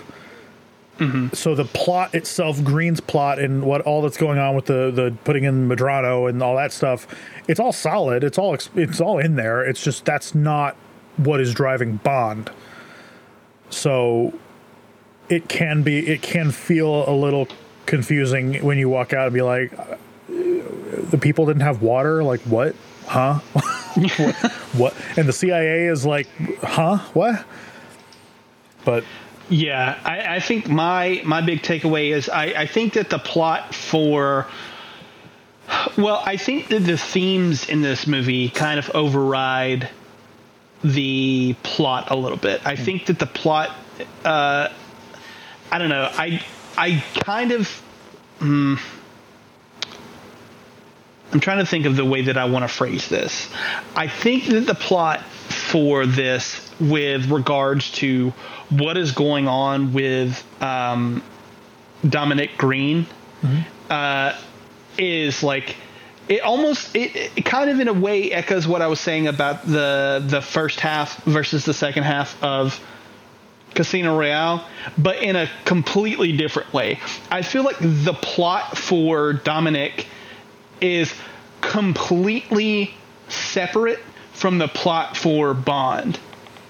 And I feel like they get tangled up a little bit and at the end they kind of come together, but as a whole, I kind of think that it I feel like the writing behind this one feels better when you think about it on not as what's happening in the story, but as like what it's trying to communicate. Right. Which I think you touched on it a lot with the Casino Royale. I, I think that this one is again about trust, uh, but it's also, I think, I mean, what you pointed out rightfully in your Instagram post, Right. it also communicates, you know, the cycle of violence and like kind of overcoming that. yeah. Um, and I think those are the two big things that I think that I take away from the movie, as opposed to anything that has to do with the fucking Nicaraguan water supply Bolivian. or oil. Oh, sorry, Bolivian. Bolivian. Yeah, again, I think I think it's important. All that the Bolivian stuff and Dominic Green is is important in building Quantum, which for a little background here. Um, so the original big bad in Bond movies was Spectre and Blofeld.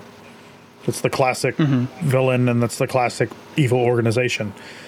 Uh, how do I condense this? So before Doctor No, before the original Bond film with Sean Connery, uh, Ian Fleming was trying to develop a movie, and so he brought in this guy named Kevin McClory to, who was a screenwriter, to develop uh, a story for a film. Uh, that didn't end up going through, and then uh, Fleming turned that script into a novel, Thunderball. And in that book, you get Blofeld and Spectre. And so there was, for the following years, there was a lawsuit from Kevin McClory who said he came up with those characters, and so he has ownership over them, and he should be getting part of the money. And they're all over the films, the characters were. So, like, we've got to, you know, I'm owed whatever, yada yada, whole rights dispute. Eventually, in the 70s, Blofeld was killed off in Bond films because they couldn't use him anymore. There's a whole there's a whole like Sean Connery was in a competing Bond film because Kevin McClory tried to readapt Thunderball to make money to compete with Bond. It was a whole thing. Anyways, after years and years of not having a big bad, they came up with Quantum. And so they were trying to develop this underground criminal organization that was basically Spectre.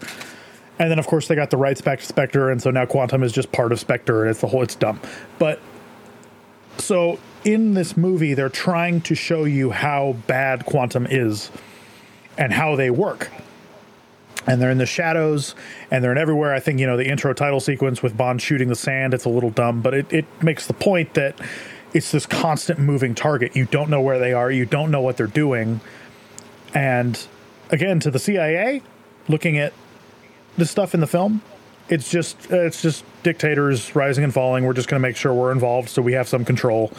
Um, but then you have quantum that's really pulling the strings and they're controlling the water because they want to control the dictator so that they have control of the country and any oil that comes out of it and now they have control over it and they're doing that all over the world.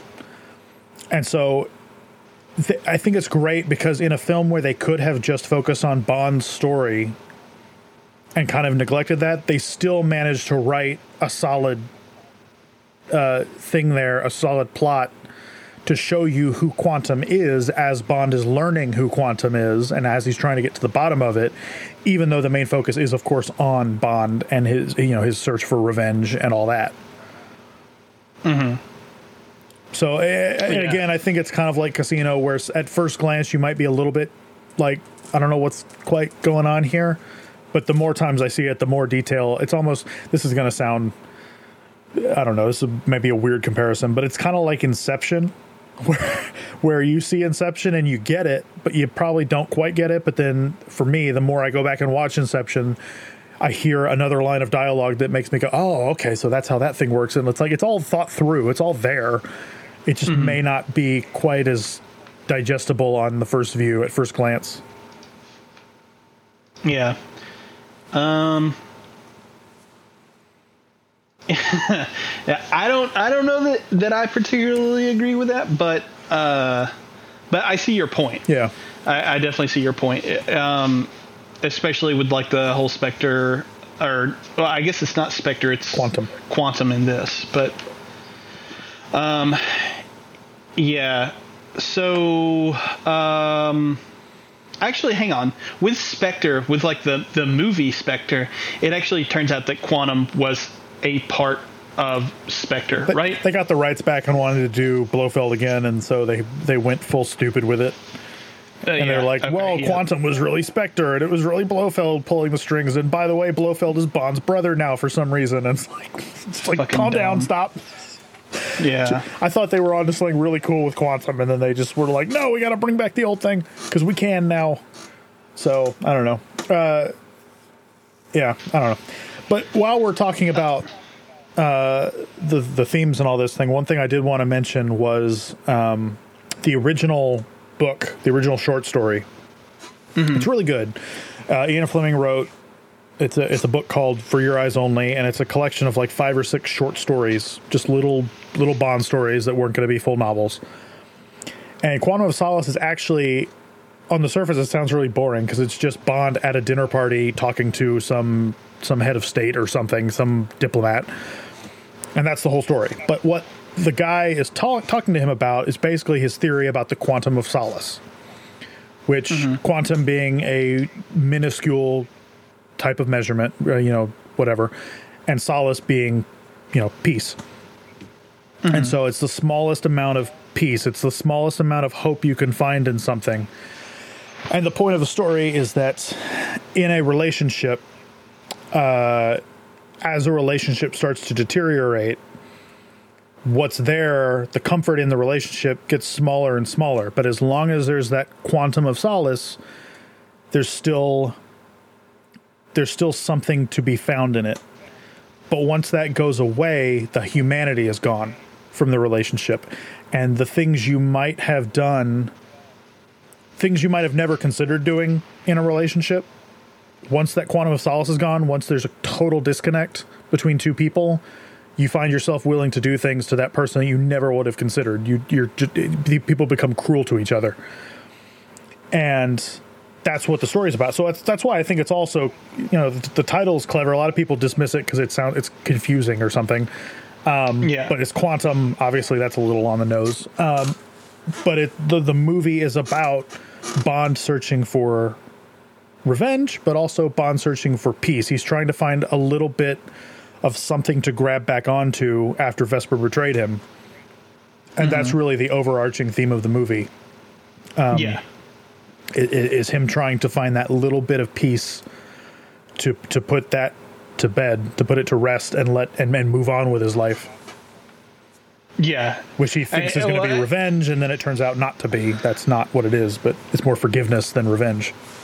Yeah, exactly. That that's actually something that I was going to bring up. I, I think is weirdly kind of echoed in um, Camille's story, where she actually goes through with the the um, the revenge part, Yep. and it doesn't actually get rid of of the you know The pain, yeah.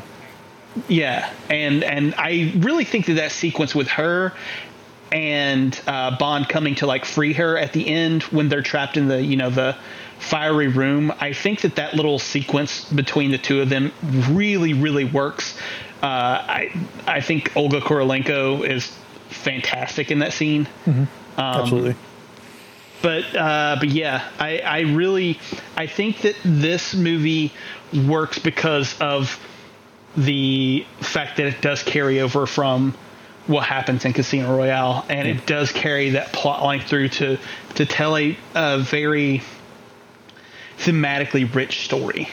And one thing, uh, talking about Camille, the one thing I really appreciate about this film, or one of the things, is um, they're very subtle with her character, and that all the breadcrumbs are there. You can piece together what happened, but then, but they never throw it in your face.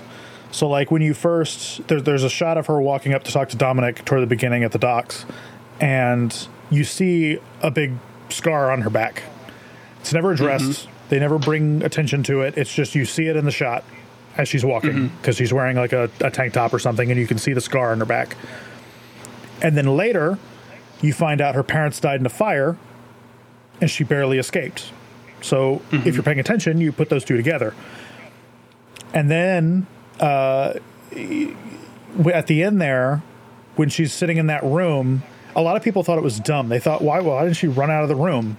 And it's because they weren't paying attention to the fact that when she was a child, her family died, and then she was traumatized by this fire, and now she's surrounded by fire.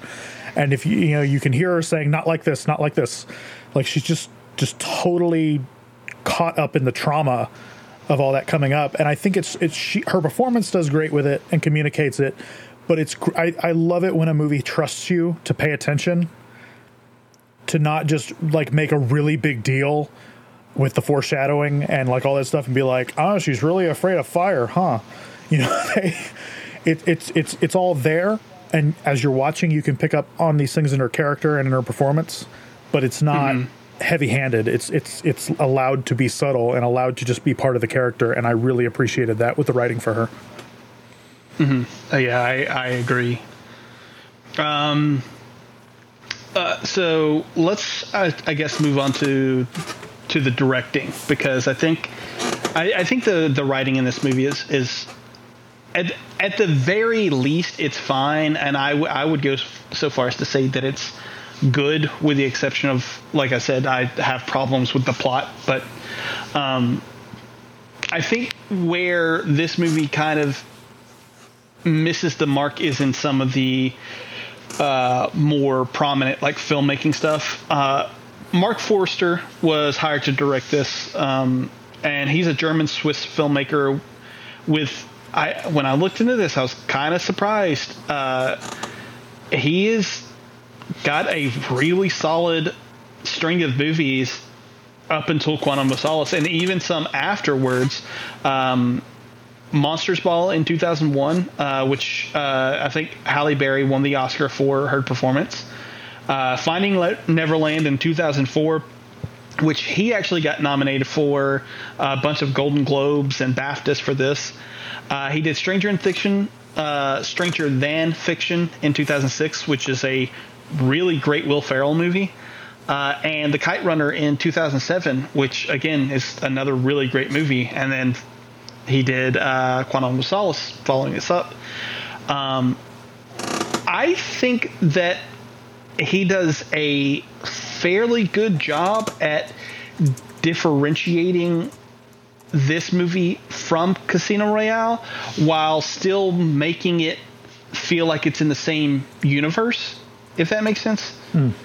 Uh, maybe there's a better way to phrase that, but like it still feels like it's an extension of that first movie while also feeling different. Like I feel like this feels like an action movie, whereas the first one feels more like a spy thriller, if that makes sense.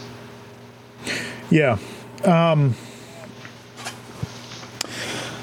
there was a lot of criticism when the film came out, and a lot of it was kind of pegged on he does smaller films. He's not used to directing big action. Um, and so obviously a lot of people have trouble with the the shaky cam style and like the opening car chase is off, often thrown out there as like what the hell is going on? Like there's so many close up of like the wheel or Yeah. or the, here's the headlight and now this is crashing. This is where I said I think at the beginning I said I might sound a little pretentious. I think that um, I think what he was going for is using the visual uh, using the visual language to communicate Bond's state of mind, which is. Or, or, or maybe he was just chasing trends. I don't know. But I think if you kind of look at how things are shot, like, okay, where's Bond at the beginning of the film? He was just betrayed by the woman he loves. He just arrested a guy that he doesn't know who he is. He just it was just a clue left behind by Vesper. Uh, he's now being chased by all the security, and he's trying to get this guy to MI6. Like it's chaos. He's in tatters right now, and so like I think maybe it's trying to represent that through the cinematography, which is an argument you can make one way or the other of okay, if film is a visual medium and you can express ideas in a way that you couldn't on the page, right? Mm-hmm. Then is that the way you go about things, or should your priority be making sure everything is completely clear as to what's going on? Like, if Bond's in a state of confusion and you use the editing and the, the cinematography to communicate a state of confusion, is that more important than knowing what the hell is actually happening in each second of the chase? Like, actually being mm-hmm. able to see where everything is and how they're interacting. And I think you can make an argument one way or the other. I think clearly the audience would have preferred the other way from what they did. Um, I've kind of come around on it, and it's interesting to me because like some scenes, like the the car chase is hard to tell what's going on, but then like later the apartment fight, it's it's every it's so it's so solid. Like you can you can follow it. There's continuity from shot to shot. Like you can totally tell what's going on. It's chaotic, but you can follow it. It's great. Um, which I think that was kind of their attempt at the uh, uh, well, uh, that was the same year as Bourne Ultimatum Yeah, I believe because there's right. there's the the Tangiers fight between Bourne and Tesh or Desh or whatever his name was. Why do I know these names? Um, and then, but but there's the apartment fight. I, I still remember if you go back to 2002, right? There's Die Another Day with all its goofy shit, and then you just show somebody the apartment fight from Bourne Identity. Where, where like Bond or Bourne just picks up a pen and is fighting with a pen and it's so gritty and just raw this impulsive fight and I think that's kind of what they were going for here. But it's shot really well.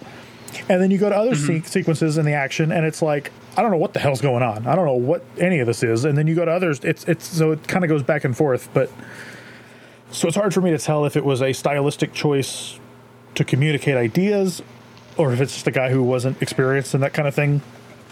Kind of yeah.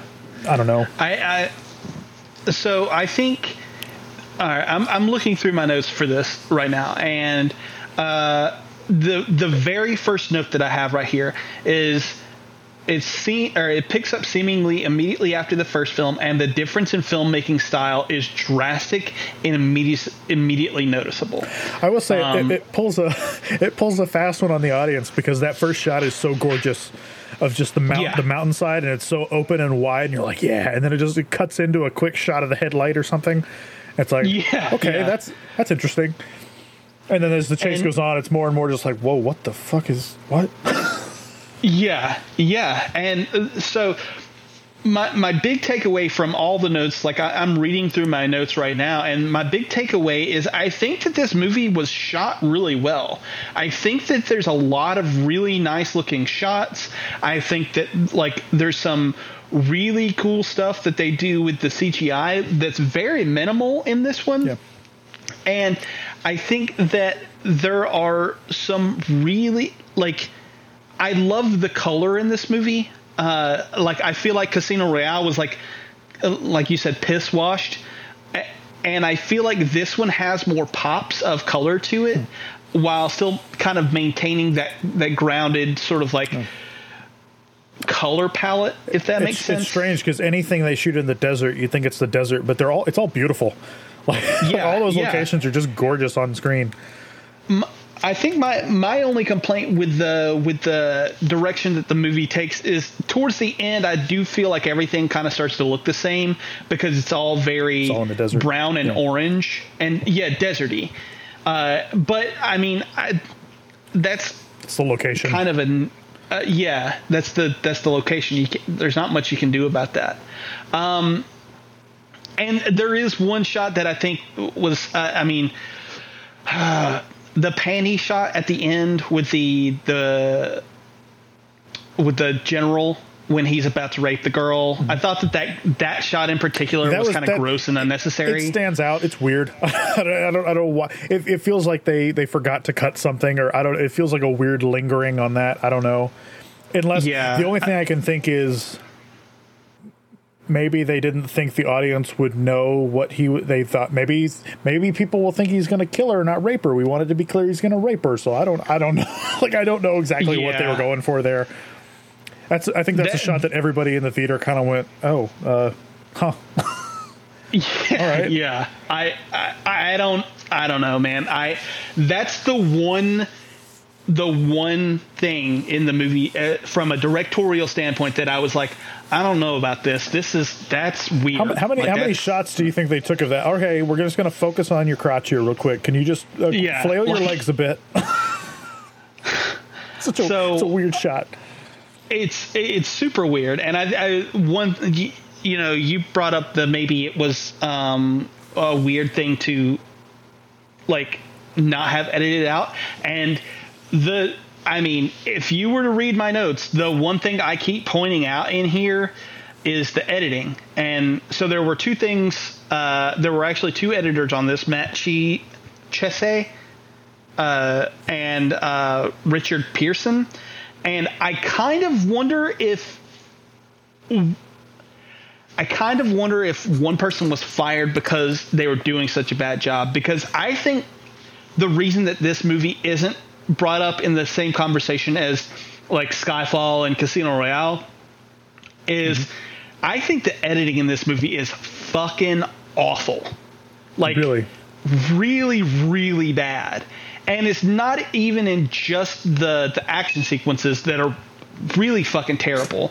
Um but i just there are there are shots that kind of like i'm like why would you put this in there it, it makes no reason like makes no sense for you to have this shot in there in particular when you could have done like uh the the sequence when he's going to the opera when bond is going to the opera Yep. right there's several shots that i noticed where you could have just followed behind bond but like they made a point to to cut up him going into a door with like a shot from like the people in the foyer and i was like why like what are you doing why is this in there that this does not need to be in there at all the only thing I can think for that, and I was thinking about it, is because a lot of the people they're showing are they're picking up the bags that have all the quantum stuff, so they're showing that Mm, all yeah. these people are just blending into the crowd, uh, and you don't know who's who. Um,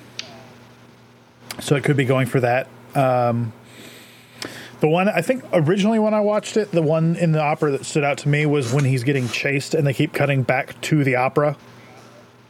yeah Which is a little- I, I've watched a video on this, and apparently that opera is actually very reminiscent of Bond's. The story is similar to what Bond's going through, the betrayal. Mm-hmm. Um, but if you don't know opera, then you're just like, why do they keep cutting back to this giant ass eye? Like what is what is happening? Like um, yeah, yeah, it's there are some weird choices in this. Um, I think over over the years, I I, I really do. I, I don't think I've hidden. I I fucking love this movie. Um, so I've I've. It's not that I justify it. It's just like a lot of the action sequences I've just gotten used to, I guess, and and I've seen them enough times that I can figure out what's going on, and I like watching them. Uh, but it's it, they definitely made some choices uh, with this. Yeah. And and whether or not it panned out is going to be up to whoever's watching. Um, yeah. I, I 100% agree with that. I will say I, the- think the- that The one shot in the ahead. film that does not work for me, apart from the the panty shot, uh, the one shot that takes me out of the film more than anything is the parachute, where it's like. oh yeah Maybe that maybe that's possible. Maybe you can pull a parachute at the last second and survive. I don't know, but the way it's filmed makes me think they're dead. Yeah yeah that no way uh, that one shot takes me out but that's not the cinematography or anything that's just i don't that's the framing or the effect or the, the stunt they chose to do i don't know um, yeah. but that's I I, to, totally agree. every time i see that shot i'm just like no no they're dead They yeah, they're um even even that to an extent I, I feel like is uh, possibly a problem with editing. Uh, like I feel like you could have yeah you could have cut it together to hide to, to sort of mask some of that yeah. but So I don't know. I if if I have one gripe with this movie is that I, I really do think that it is just edited terribly. um, it's not as bad as like Bohemian Rhapsody, which is just uh that's a master like i've seen i've seen the video of the guy breaking it down yeah it's people who want to be editors should watch that movie so that then they know not like what not to do because that movie is horrible. What's funny about And it I- is that uh, there, there's a guy who made like a 30 minute breakdown of why the editing in Bohemian Rhapsody is so bad, and then I think he actually did a follow up where the editor came on to to talk about it. it's like oh wow, that's bold. Um, The- kind of had a back and forth about some stuff, but uh, no, I, I again maybe I've just seen it enough times, and I think this is this is something that people have talked about with with this film and the cinematography itself is that because Marc Forster is used to directing smaller films, he's not thinking so much about sitting back in a theater and watching these big action scenes unfold. That's just not what the way he thinks. And I think that can kind of be what it is with editing a, a trap is that, or any really storytelling, is that if you're so connected to the plot, you forget what the audience knows and doesn't know because you know everything. So when you're editing it, it all makes sense to you because you know everything. But you're forgetting that you're having to communicate things to the audience.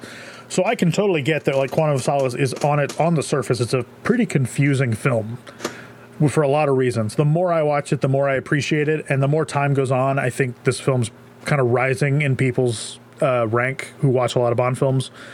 They're growing to appreciate it more. But I totally get why it doesn't work for a lot of people. It's it's just it's it's such a weird departure. And, and that's kind of what I like because I said earlier that the Fleming novels, each one feels different. Like some take totally different perspectives on the character, and and there, there's some uh, really good stuff in there. But uh, the Bond films kind of have a formula and they stick to it. And then if you break that formula, people are going to be a lot more apprehensive about it. And in this case, it was broken in a way that made it also confusing to a lot of people. So yeah. yeah, Um, Well, I, I guess the the next thing we should probably talk about is the is the um, the music.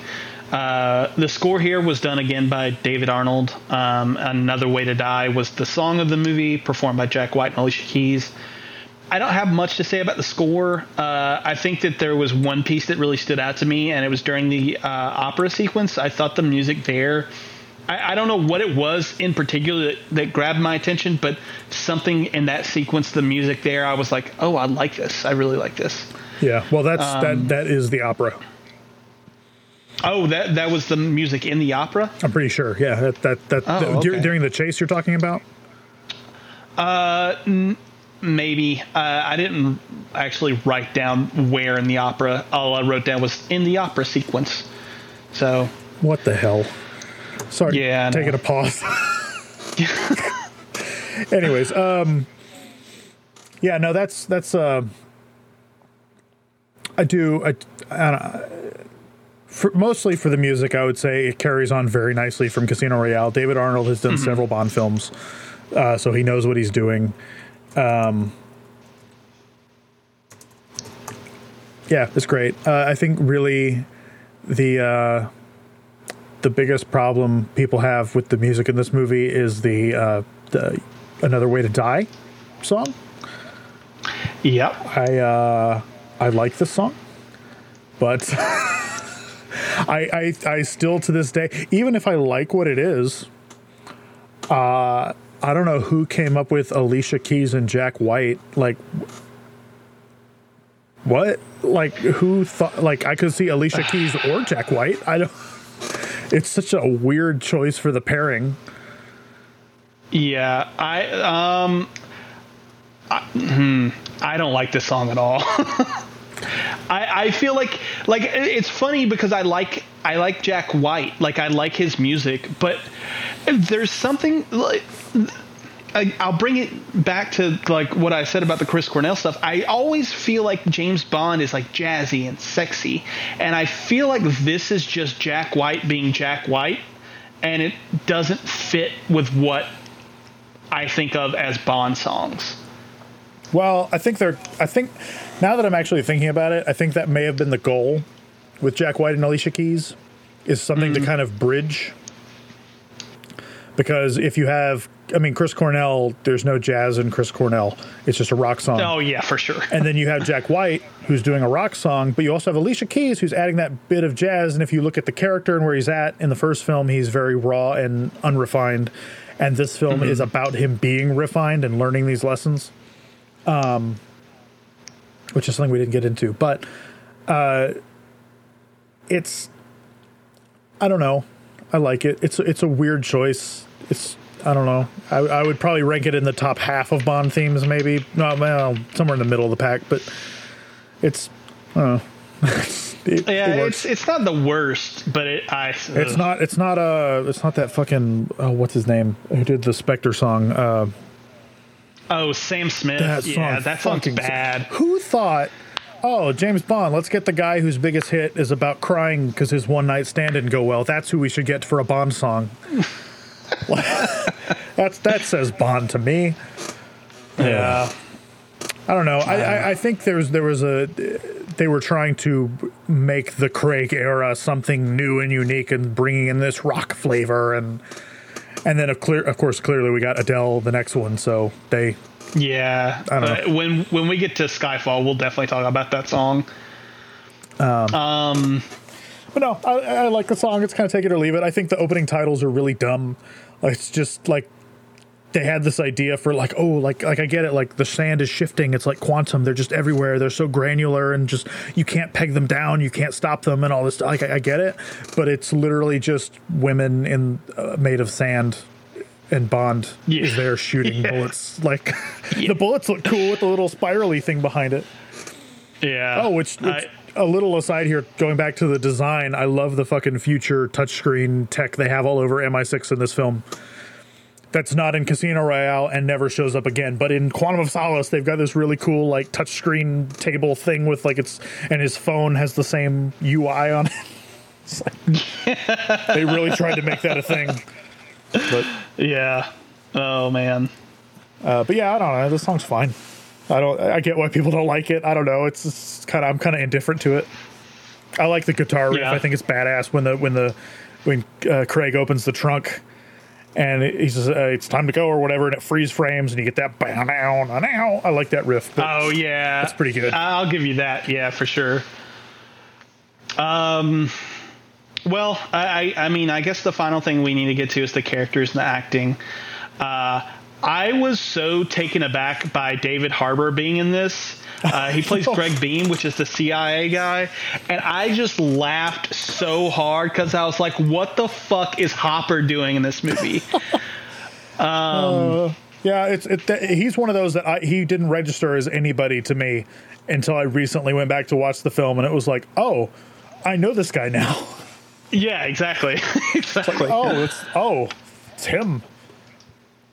And uh, I- so I, I think he's has a weirdly like nice touch to him. I, I feel like he's very charismatic and like that role is so small that he doesn't have to go as hard as he does, but I kind of like that he does. Just corrupt government man. I don't know. It doesn't need to be.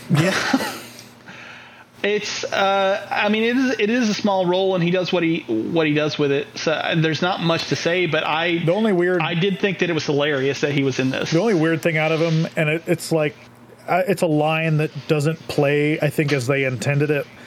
But it's when they get off the plane, and Dominic Greene goes off to the opera or whatever, and it's uh, Harbour and Felix. I don't know uh, what was his name, Beam. It's the, Yeah, them standing Gregg. there, and he just kind of has that line of like, "I need to know you value your career," and then he turns around and gets back on the plane. It's like, well, that was menacing. I guess I don't know. yeah, it didn't quite come off like I think they meant for it to. It's just a weird line read. But Yeah. next to uh, Jeffrey Wright with all his weird ass line reads. Yeah, so he he's the next one. He again reprises his role of Felix Leiter from Casino Royale. Um, I I don't know what was going on in this movie in particular, There's- but he feels off. He's like way overdoing it. Like the the the bit where they throw him. They've got the picture of Bond on the whatever the fucking Motorola RAZR phone, and they throw it at him, and he kind of catches it and doesn't break eye contact, and slowly looks down at it and. I'm sorry, Yeah. friend. I don't know who that is, and like leans over slowly and kind of glances around the room. It's like, what the? F- what is this? Is he high? Yeah. Like, what is happening right now? Yeah, and uh, I mean that even carries over to his his scene with Bond at the end in the or near the end in the bar, where I, I just I don't understand what he's going for, what he's doing in this movie. I think I think yeah. sometimes it does work because I think the point is he's not happy with the situation. Like, I, first of all, I don't think it really makes sense. Like, why the fuck was this guy who was just assigned to go play poker in France now suddenly stationed in in uh, Bolivia like a week later? I don't Yeah, like, yeah, shit. Like that was fast. Um, but I think the point is he sees the corruption going on and he doesn't have much he can do about it, so he doesn't trust anybody around him. And so he's just kind of going along with it because it's his job and he doesn't really know what's going on, but he knows something isn't right. And he doesn't like the fact that they're just getting into bed with all these no, you know, dictator overthrow power things. And, you know, that is relatable to the real world. But, like, it's something in the performance is just like, lighten up, man. Like, I don't know. It just doesn't work for me.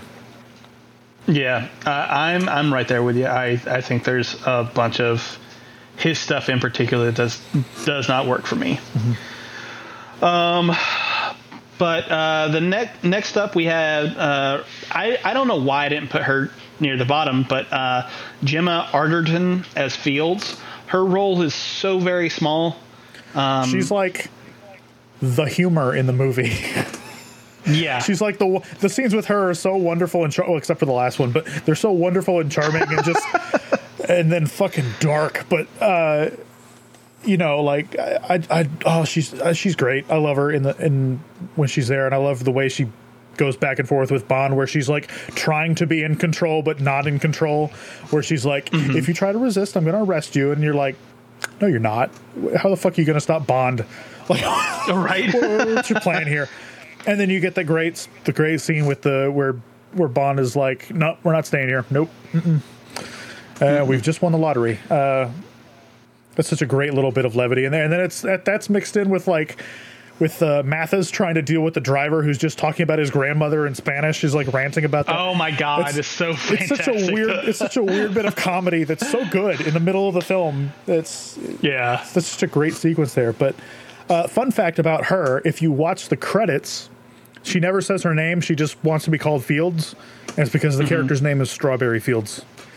Ah, yeah, If, yeah, if you watch the credits, her name is Strawberry Fields. So yeah. I, I noticed that. I, I just wrote down Fields because that's what she's referred Right. to as the entire movie. But yeah, Strawberry Fields. fun little bit there. Um, I think she's great. She it's not much, but I think she plays it. It's fun. I like the Yeah. character. Uh, is there anything that uh, you think needs to be talked about with regards to her death? Because I remembered when I watched this movie the first time that I was kind of like, why did she have to die? Uh, but then it, I mean, like now I'm like, I mean, not only is it a Bond trope that you know the Bond girl dies, but like also like I think this pays kind of like real fun homage to Goldfinger with the with the woman dipped in gold, except Yep. here it's oil. Yeah. Uh, well, Um, she died obviously because she helped Bond. It was a it was Yeah, a, it was a message to Bond, but she also tripped that dude and whatever. Like, so it was just pure petty revenge on Greene's Yeah. part. Um, but I, it's just another the, again going back to the themes of the film. The there's this idea that Bond has to be aware of more than just the mission. There's Mm-hmm. there's um there's some shots that people think are weird where like he's chasing the guy in the beginning and he goes through they go through that horse race right Yeah, and the guy f- starts firing shots and i think a couple of the the, the crowd gets hit and then as he's chasing him through the buildings they're running up the stairs and the woman gets knocked and drops her food down the thing. And it's it, they feel weird and kind of out of place but it's building this thing that bond ha- there's more going on. Bond has to pay attention. He, he can't just be so single-minded on the mission that he's losing sight of all the innocent people in the way. And that's a theme that carries from casino royale with um, uh, solange is the wife of uh, what's his face who gets killed in the hammock and all that uh, it carries all the way through where there are people bond is leaving behind a trail of bodies and it gets to the point in quantum of solace where they can't even v- trust that bond isn't the one just directly killing these people. Like they don't even know if they could they think bond's just a loose cannon who's just murdering people at the drop of a hat because every time he goes after someone to get information they end up dead. And i think this is a point of kind of reckoning for bond because it's it's an isolated thing of okay he just manipulated her it's it's just a repeat of what happened in Casino Royale. He's manipulated this woman to get on her good side so he can go do the mission, and then she ends up dead. Mm-hmm. And you can tell in Craig's performance that kind of hurts him a bit. Like he he was mm-hmm. actually concerned about her. He didn't want her to get hurt. And I mm-hmm. think it's just kind of the last straw of for him of these people keep getting hurt around me, and he's got to start focusing on more than just single-mindedly finishing the mission. He's got to pay attention to the extraneous stuff that's equally important in a lot of ways. And that's why I think her death really works is because it's just a kind of a moment of reckoning for him where he finally has to just face up to the fact that he's got to do better. Yeah. Yeah. Uh, I I agree with that, and we'll I mean we'll touch on some of that when we get to uh, Daniel Craig, but uh, Giancarlo Giannini uh, re- reprised his role of uh, René in this uh, Mathis, and um, I the only real note I have I I loved him in both movies, but uh, the only real note I had about in this one is that his death in this got me weirdly emotional, um, which was something that I totally was not expecting to happen, uh, like at all. And uh, I, I mean, like I said, that's the only real note I had. Uh, that's such a great scene. Um, it's it's great because again, when you're looking at at Bond's path from revenge to forgiveness, uh, well, he's getting he wants to get revenge on the people who manipulated Vesper, and he ends up forgiving Vesper herself, which gives him the the the peace and the control to do the right thing and bring the guy in mm-hmm. at the end and not kill him. But I think he sees this in Mathis, where in Casino Royale he thought Mathis was the double. And so he gets him, Yeah. he, he mm-hmm. puts Mathis through hell after this, right? And it turns out it was Vesper. And so now when he shows up and he asks for Mathis's help, there's this great thing of Mathis has forgiven him. He understands why he did what he did, and at the end, as he's dying, he says, "You know, how about we forgive each other?" You know, it's it's it's it's this it's this little bit to push Bond to realize that forgiveness can be just as important as anything else in this in this quest of his. Um, and so that death is it's meaningful to Bond, and it also is a great it, you know where it it, it it takes what has been established in these movies now, where Bond is very cold and uncaring. Mm-hmm. And it only looks like that on the surface. Where I think it's right then Camille says, "So is this just what happens to your friends? Is this just, you know, what You dump them in the you trash tra- dumped whatever. in the trash?" Which what Bond is doing. He's not uncompassionate. He feels for Mathis, but he's got to stage it now. And at the end of the day, Mathis is dead. He's staging it to look like a robbery gone wrong, and the police showed up and whatever. Um, he's doing the job. He's not uncaring though, and I think that's important. Especially it ties into Bond's last line of the movie where he tells him, "I never left." He's not ever a, just a rogue agent that's totally blinded by whatever. There's always control. There's always something there holding him in focus. And I think it's kind of put into perspective in Mathis's death scene, which wouldn't work if, if like you said, if, if watching him die wasn't so, it didn't sting. yeah. And, and it's great Yeah. because you get to see Mathis at home in the beginning, and he's got a happy Yeah. life. He doesn't have to go help Bond. Yeah. And, I, I love that sequence. yeah. Um, next up, we got Judi Dench as M. Uh, there's less for her to do in this movie. I feel like, even though I think she has more screen time in this one. Uh, but I don't have much more to say than what I said in Casino Royale. She's great. Yeah, she's great, and and she really does a great job of communicating that undercurrent of, okay, I don't understand what Bond is doing, but I think I trust him, but I don't know why he's doing these things. But I, now, okay, now I've got the PM on me. I've got to, I've got to answer to this somehow. I've got to take action because I don't know.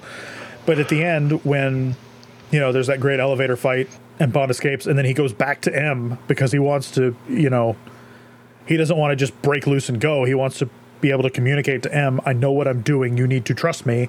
And then immediately she's like, okay, I trust you. Like she she she realizes Bond is onto something and he needs to be trusted. And you know that works because of her. Um, it actually felt really comparable to a scene in. Uh, you you said you like License to Kill, right? You've seen that one.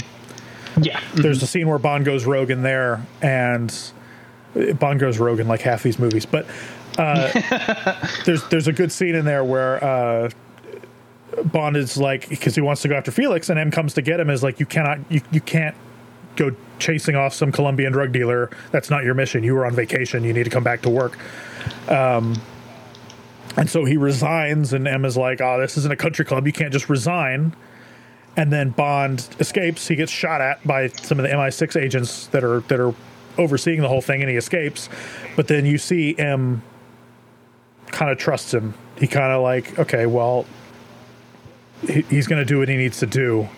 He's clearly got a reason for going for this, and that's that feels like a similar scene to what's happening in Quantum, and that all rests on Judi Dench, and she has to be able to communicate this this this. Do I trust him or do I not trust him? And and kind of the the layer the layers of that. For sure. Yeah. Um, uh, the next one I had written down was uh, God. I hope I'm Go for not it. butchering this. huh? Go for it. Oh, okay.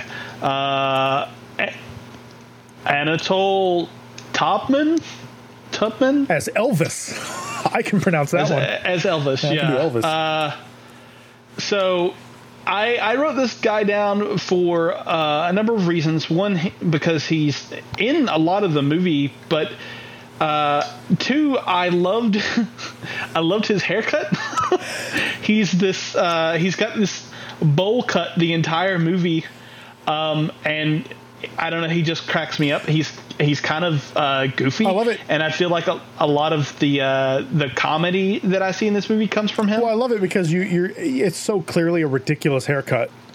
Yeah. and, and I always forget. I always forget, and every time I'm watching it, I'm like, I, maybe that's just a South American thing. Like, I don't know what what is this haircut, and then it's it's shown that it's a wig, so it's great. Yeah. Uh, when he falls down the stairs, and so so it plays on that thing that everybody's been thinking the whole movie that this guy's hair is ridiculous, and then you see, oh, it's a piece. Oh, okay, yeah, Yeah. got it.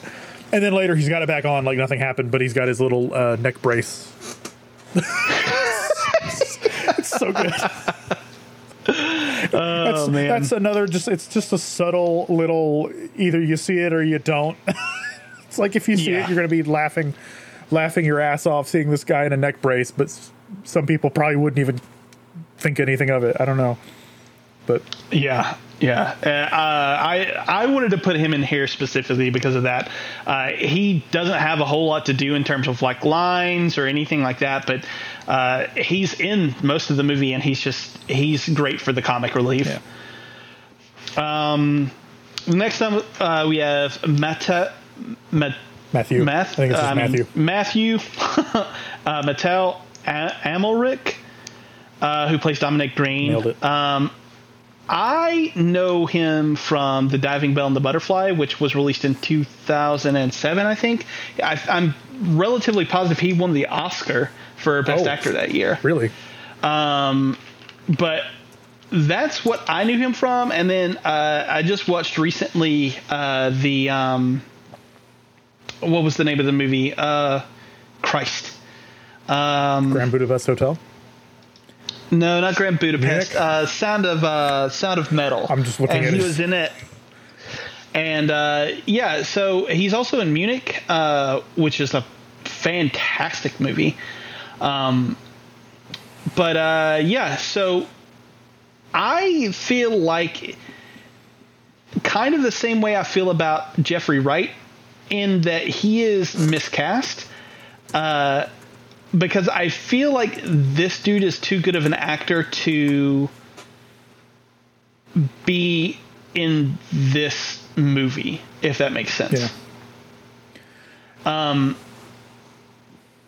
His casting kind of makes me think of like like uh, Sean Harris in in Mission Impossible. Although Hmm, yeah, much better okay. used in Mission Impossible. Um, that's a great villain. Uh, but kind of go it, it it sucks because like again, I think the the quantum plot is great and I think Greene's plot is great. He's just not a very menacing character because Yeah. again, what they're trying to represent is just he's just a power broker. He's not the he's not the head honcho. Bond is trying to find out who's in charge of quantum. Dominic Greene is not in charge of quantum. He's in charge of like Yep. some South American wing negotiating power over Bolivia. Like he's not he's not a, a an evil Doctor Evil villain, right? so I, I yeah, I don't know. He- He's much more of a, a pencil pusher kind of villain than a actual action guy. As you see later when I'm fighting, he's just flailing about. Um, I don't know. I I haven't seen him in anything else. This is literally the only movie I've seen with him, so I, I can't say whether or not he could have, you know, what more he could have brought with different writing or a different character. I don't know. I don't know. For me, I like the character. Just I think he serves his role fine. Yeah, I, I don't think that he is necessarily bad in the role. I just feel like there's there's something that's just I I feel like I wanted more. He plays uh, he plays a gross sleazeball really well. Yeah, that is that is very true. Very very true. Um so next next up is Olga Kurylenko as Camille. Um she is uh, this again I I don't necessarily like the casting here. I think she's a very attractive woman. Uh, and she is very attractive in this, but I don't know that she necessarily does. Like when you go from Vesper and Eva Green to Camille and Olga Kurylenko, like there's, I feel like a drastic drop off. Uh, she's good, you know, for like she serves the role well, but I don't think she does anything exceptional. Well, I think I think it's good because they, they, they cast her and wrote her as a counterpart to Bond. They're on kind of a similar quest. Mm-hmm. But there was never going to be romance between these two. Bond is not ready for that. Oh He, yeah, he yeah, for kisses sure. her at the end. There's a kind of a connection, but it was never going to be anything. And so you don't want somebody like Vesper. You want somebody who who seems to be on her own path that happens to intersect bonds.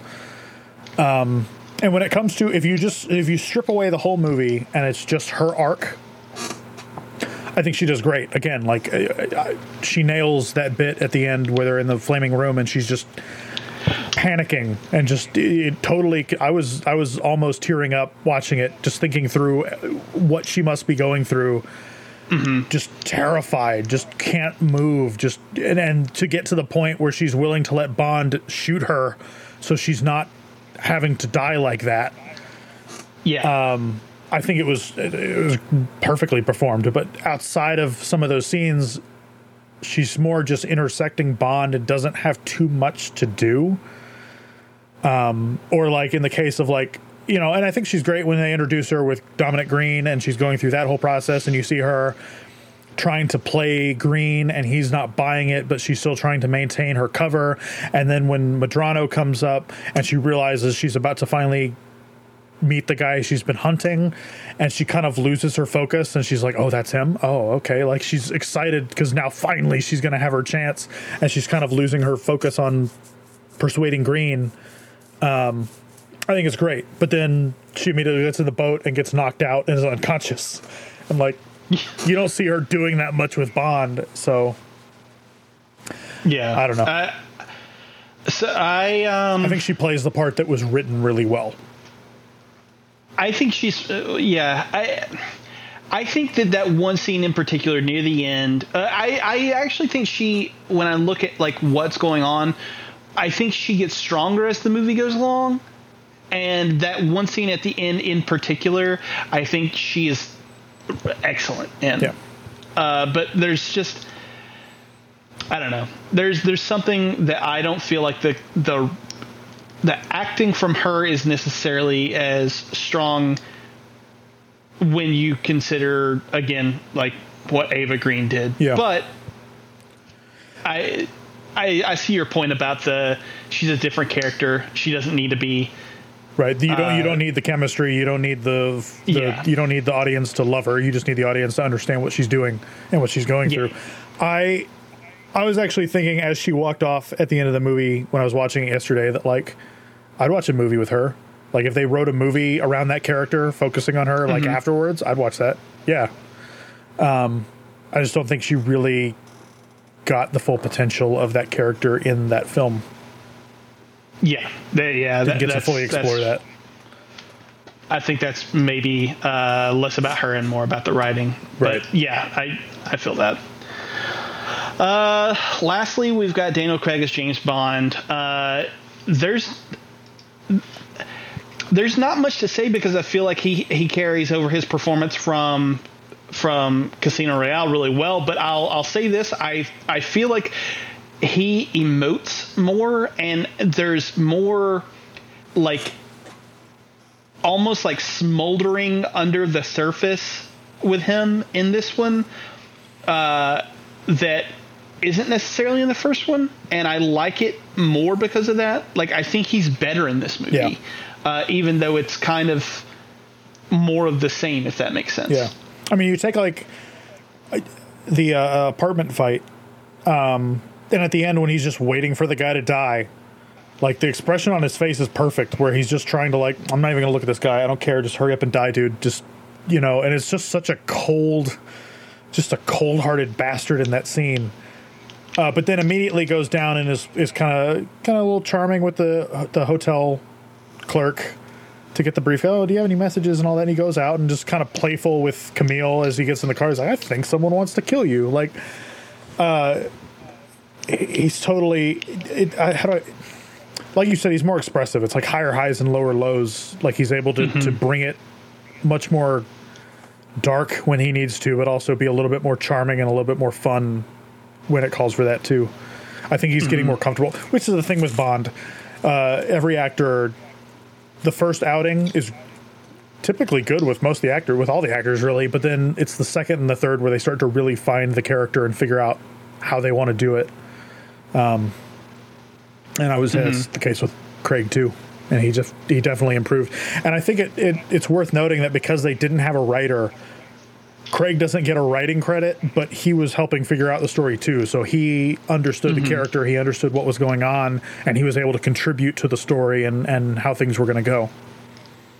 Yeah, I, I, think that can't be understated, or uh, well, I think that is understated, and it can't be overstated how much he is, uh, or how much the role in this movie is indebted to him. Yeah, uh, because like like a lot of this stuff wasn't there when they started filming. Um, but yeah, he's great. He's he's very good. Very very very very good in this. Um, well, I guess, uh, yeah, that's it. We'll we'll get to our final thoughts. Um, so, I like this movie a lot, and it has definitely gone up the rankings for me uh, since since I initially saw it. Because I remember watching this movie and thinking it was fine uh, back in like uh, probably like 2009. That's probably about when the DVD came out.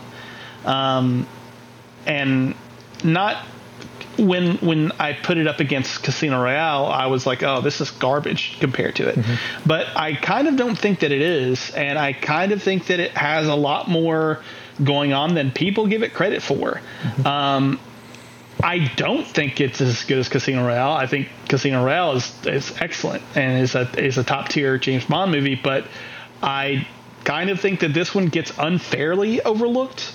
Uh, and has a lot of really great uh, thematic purpose behind it, and Daniel Craig is just, I mean, he's excellent in this.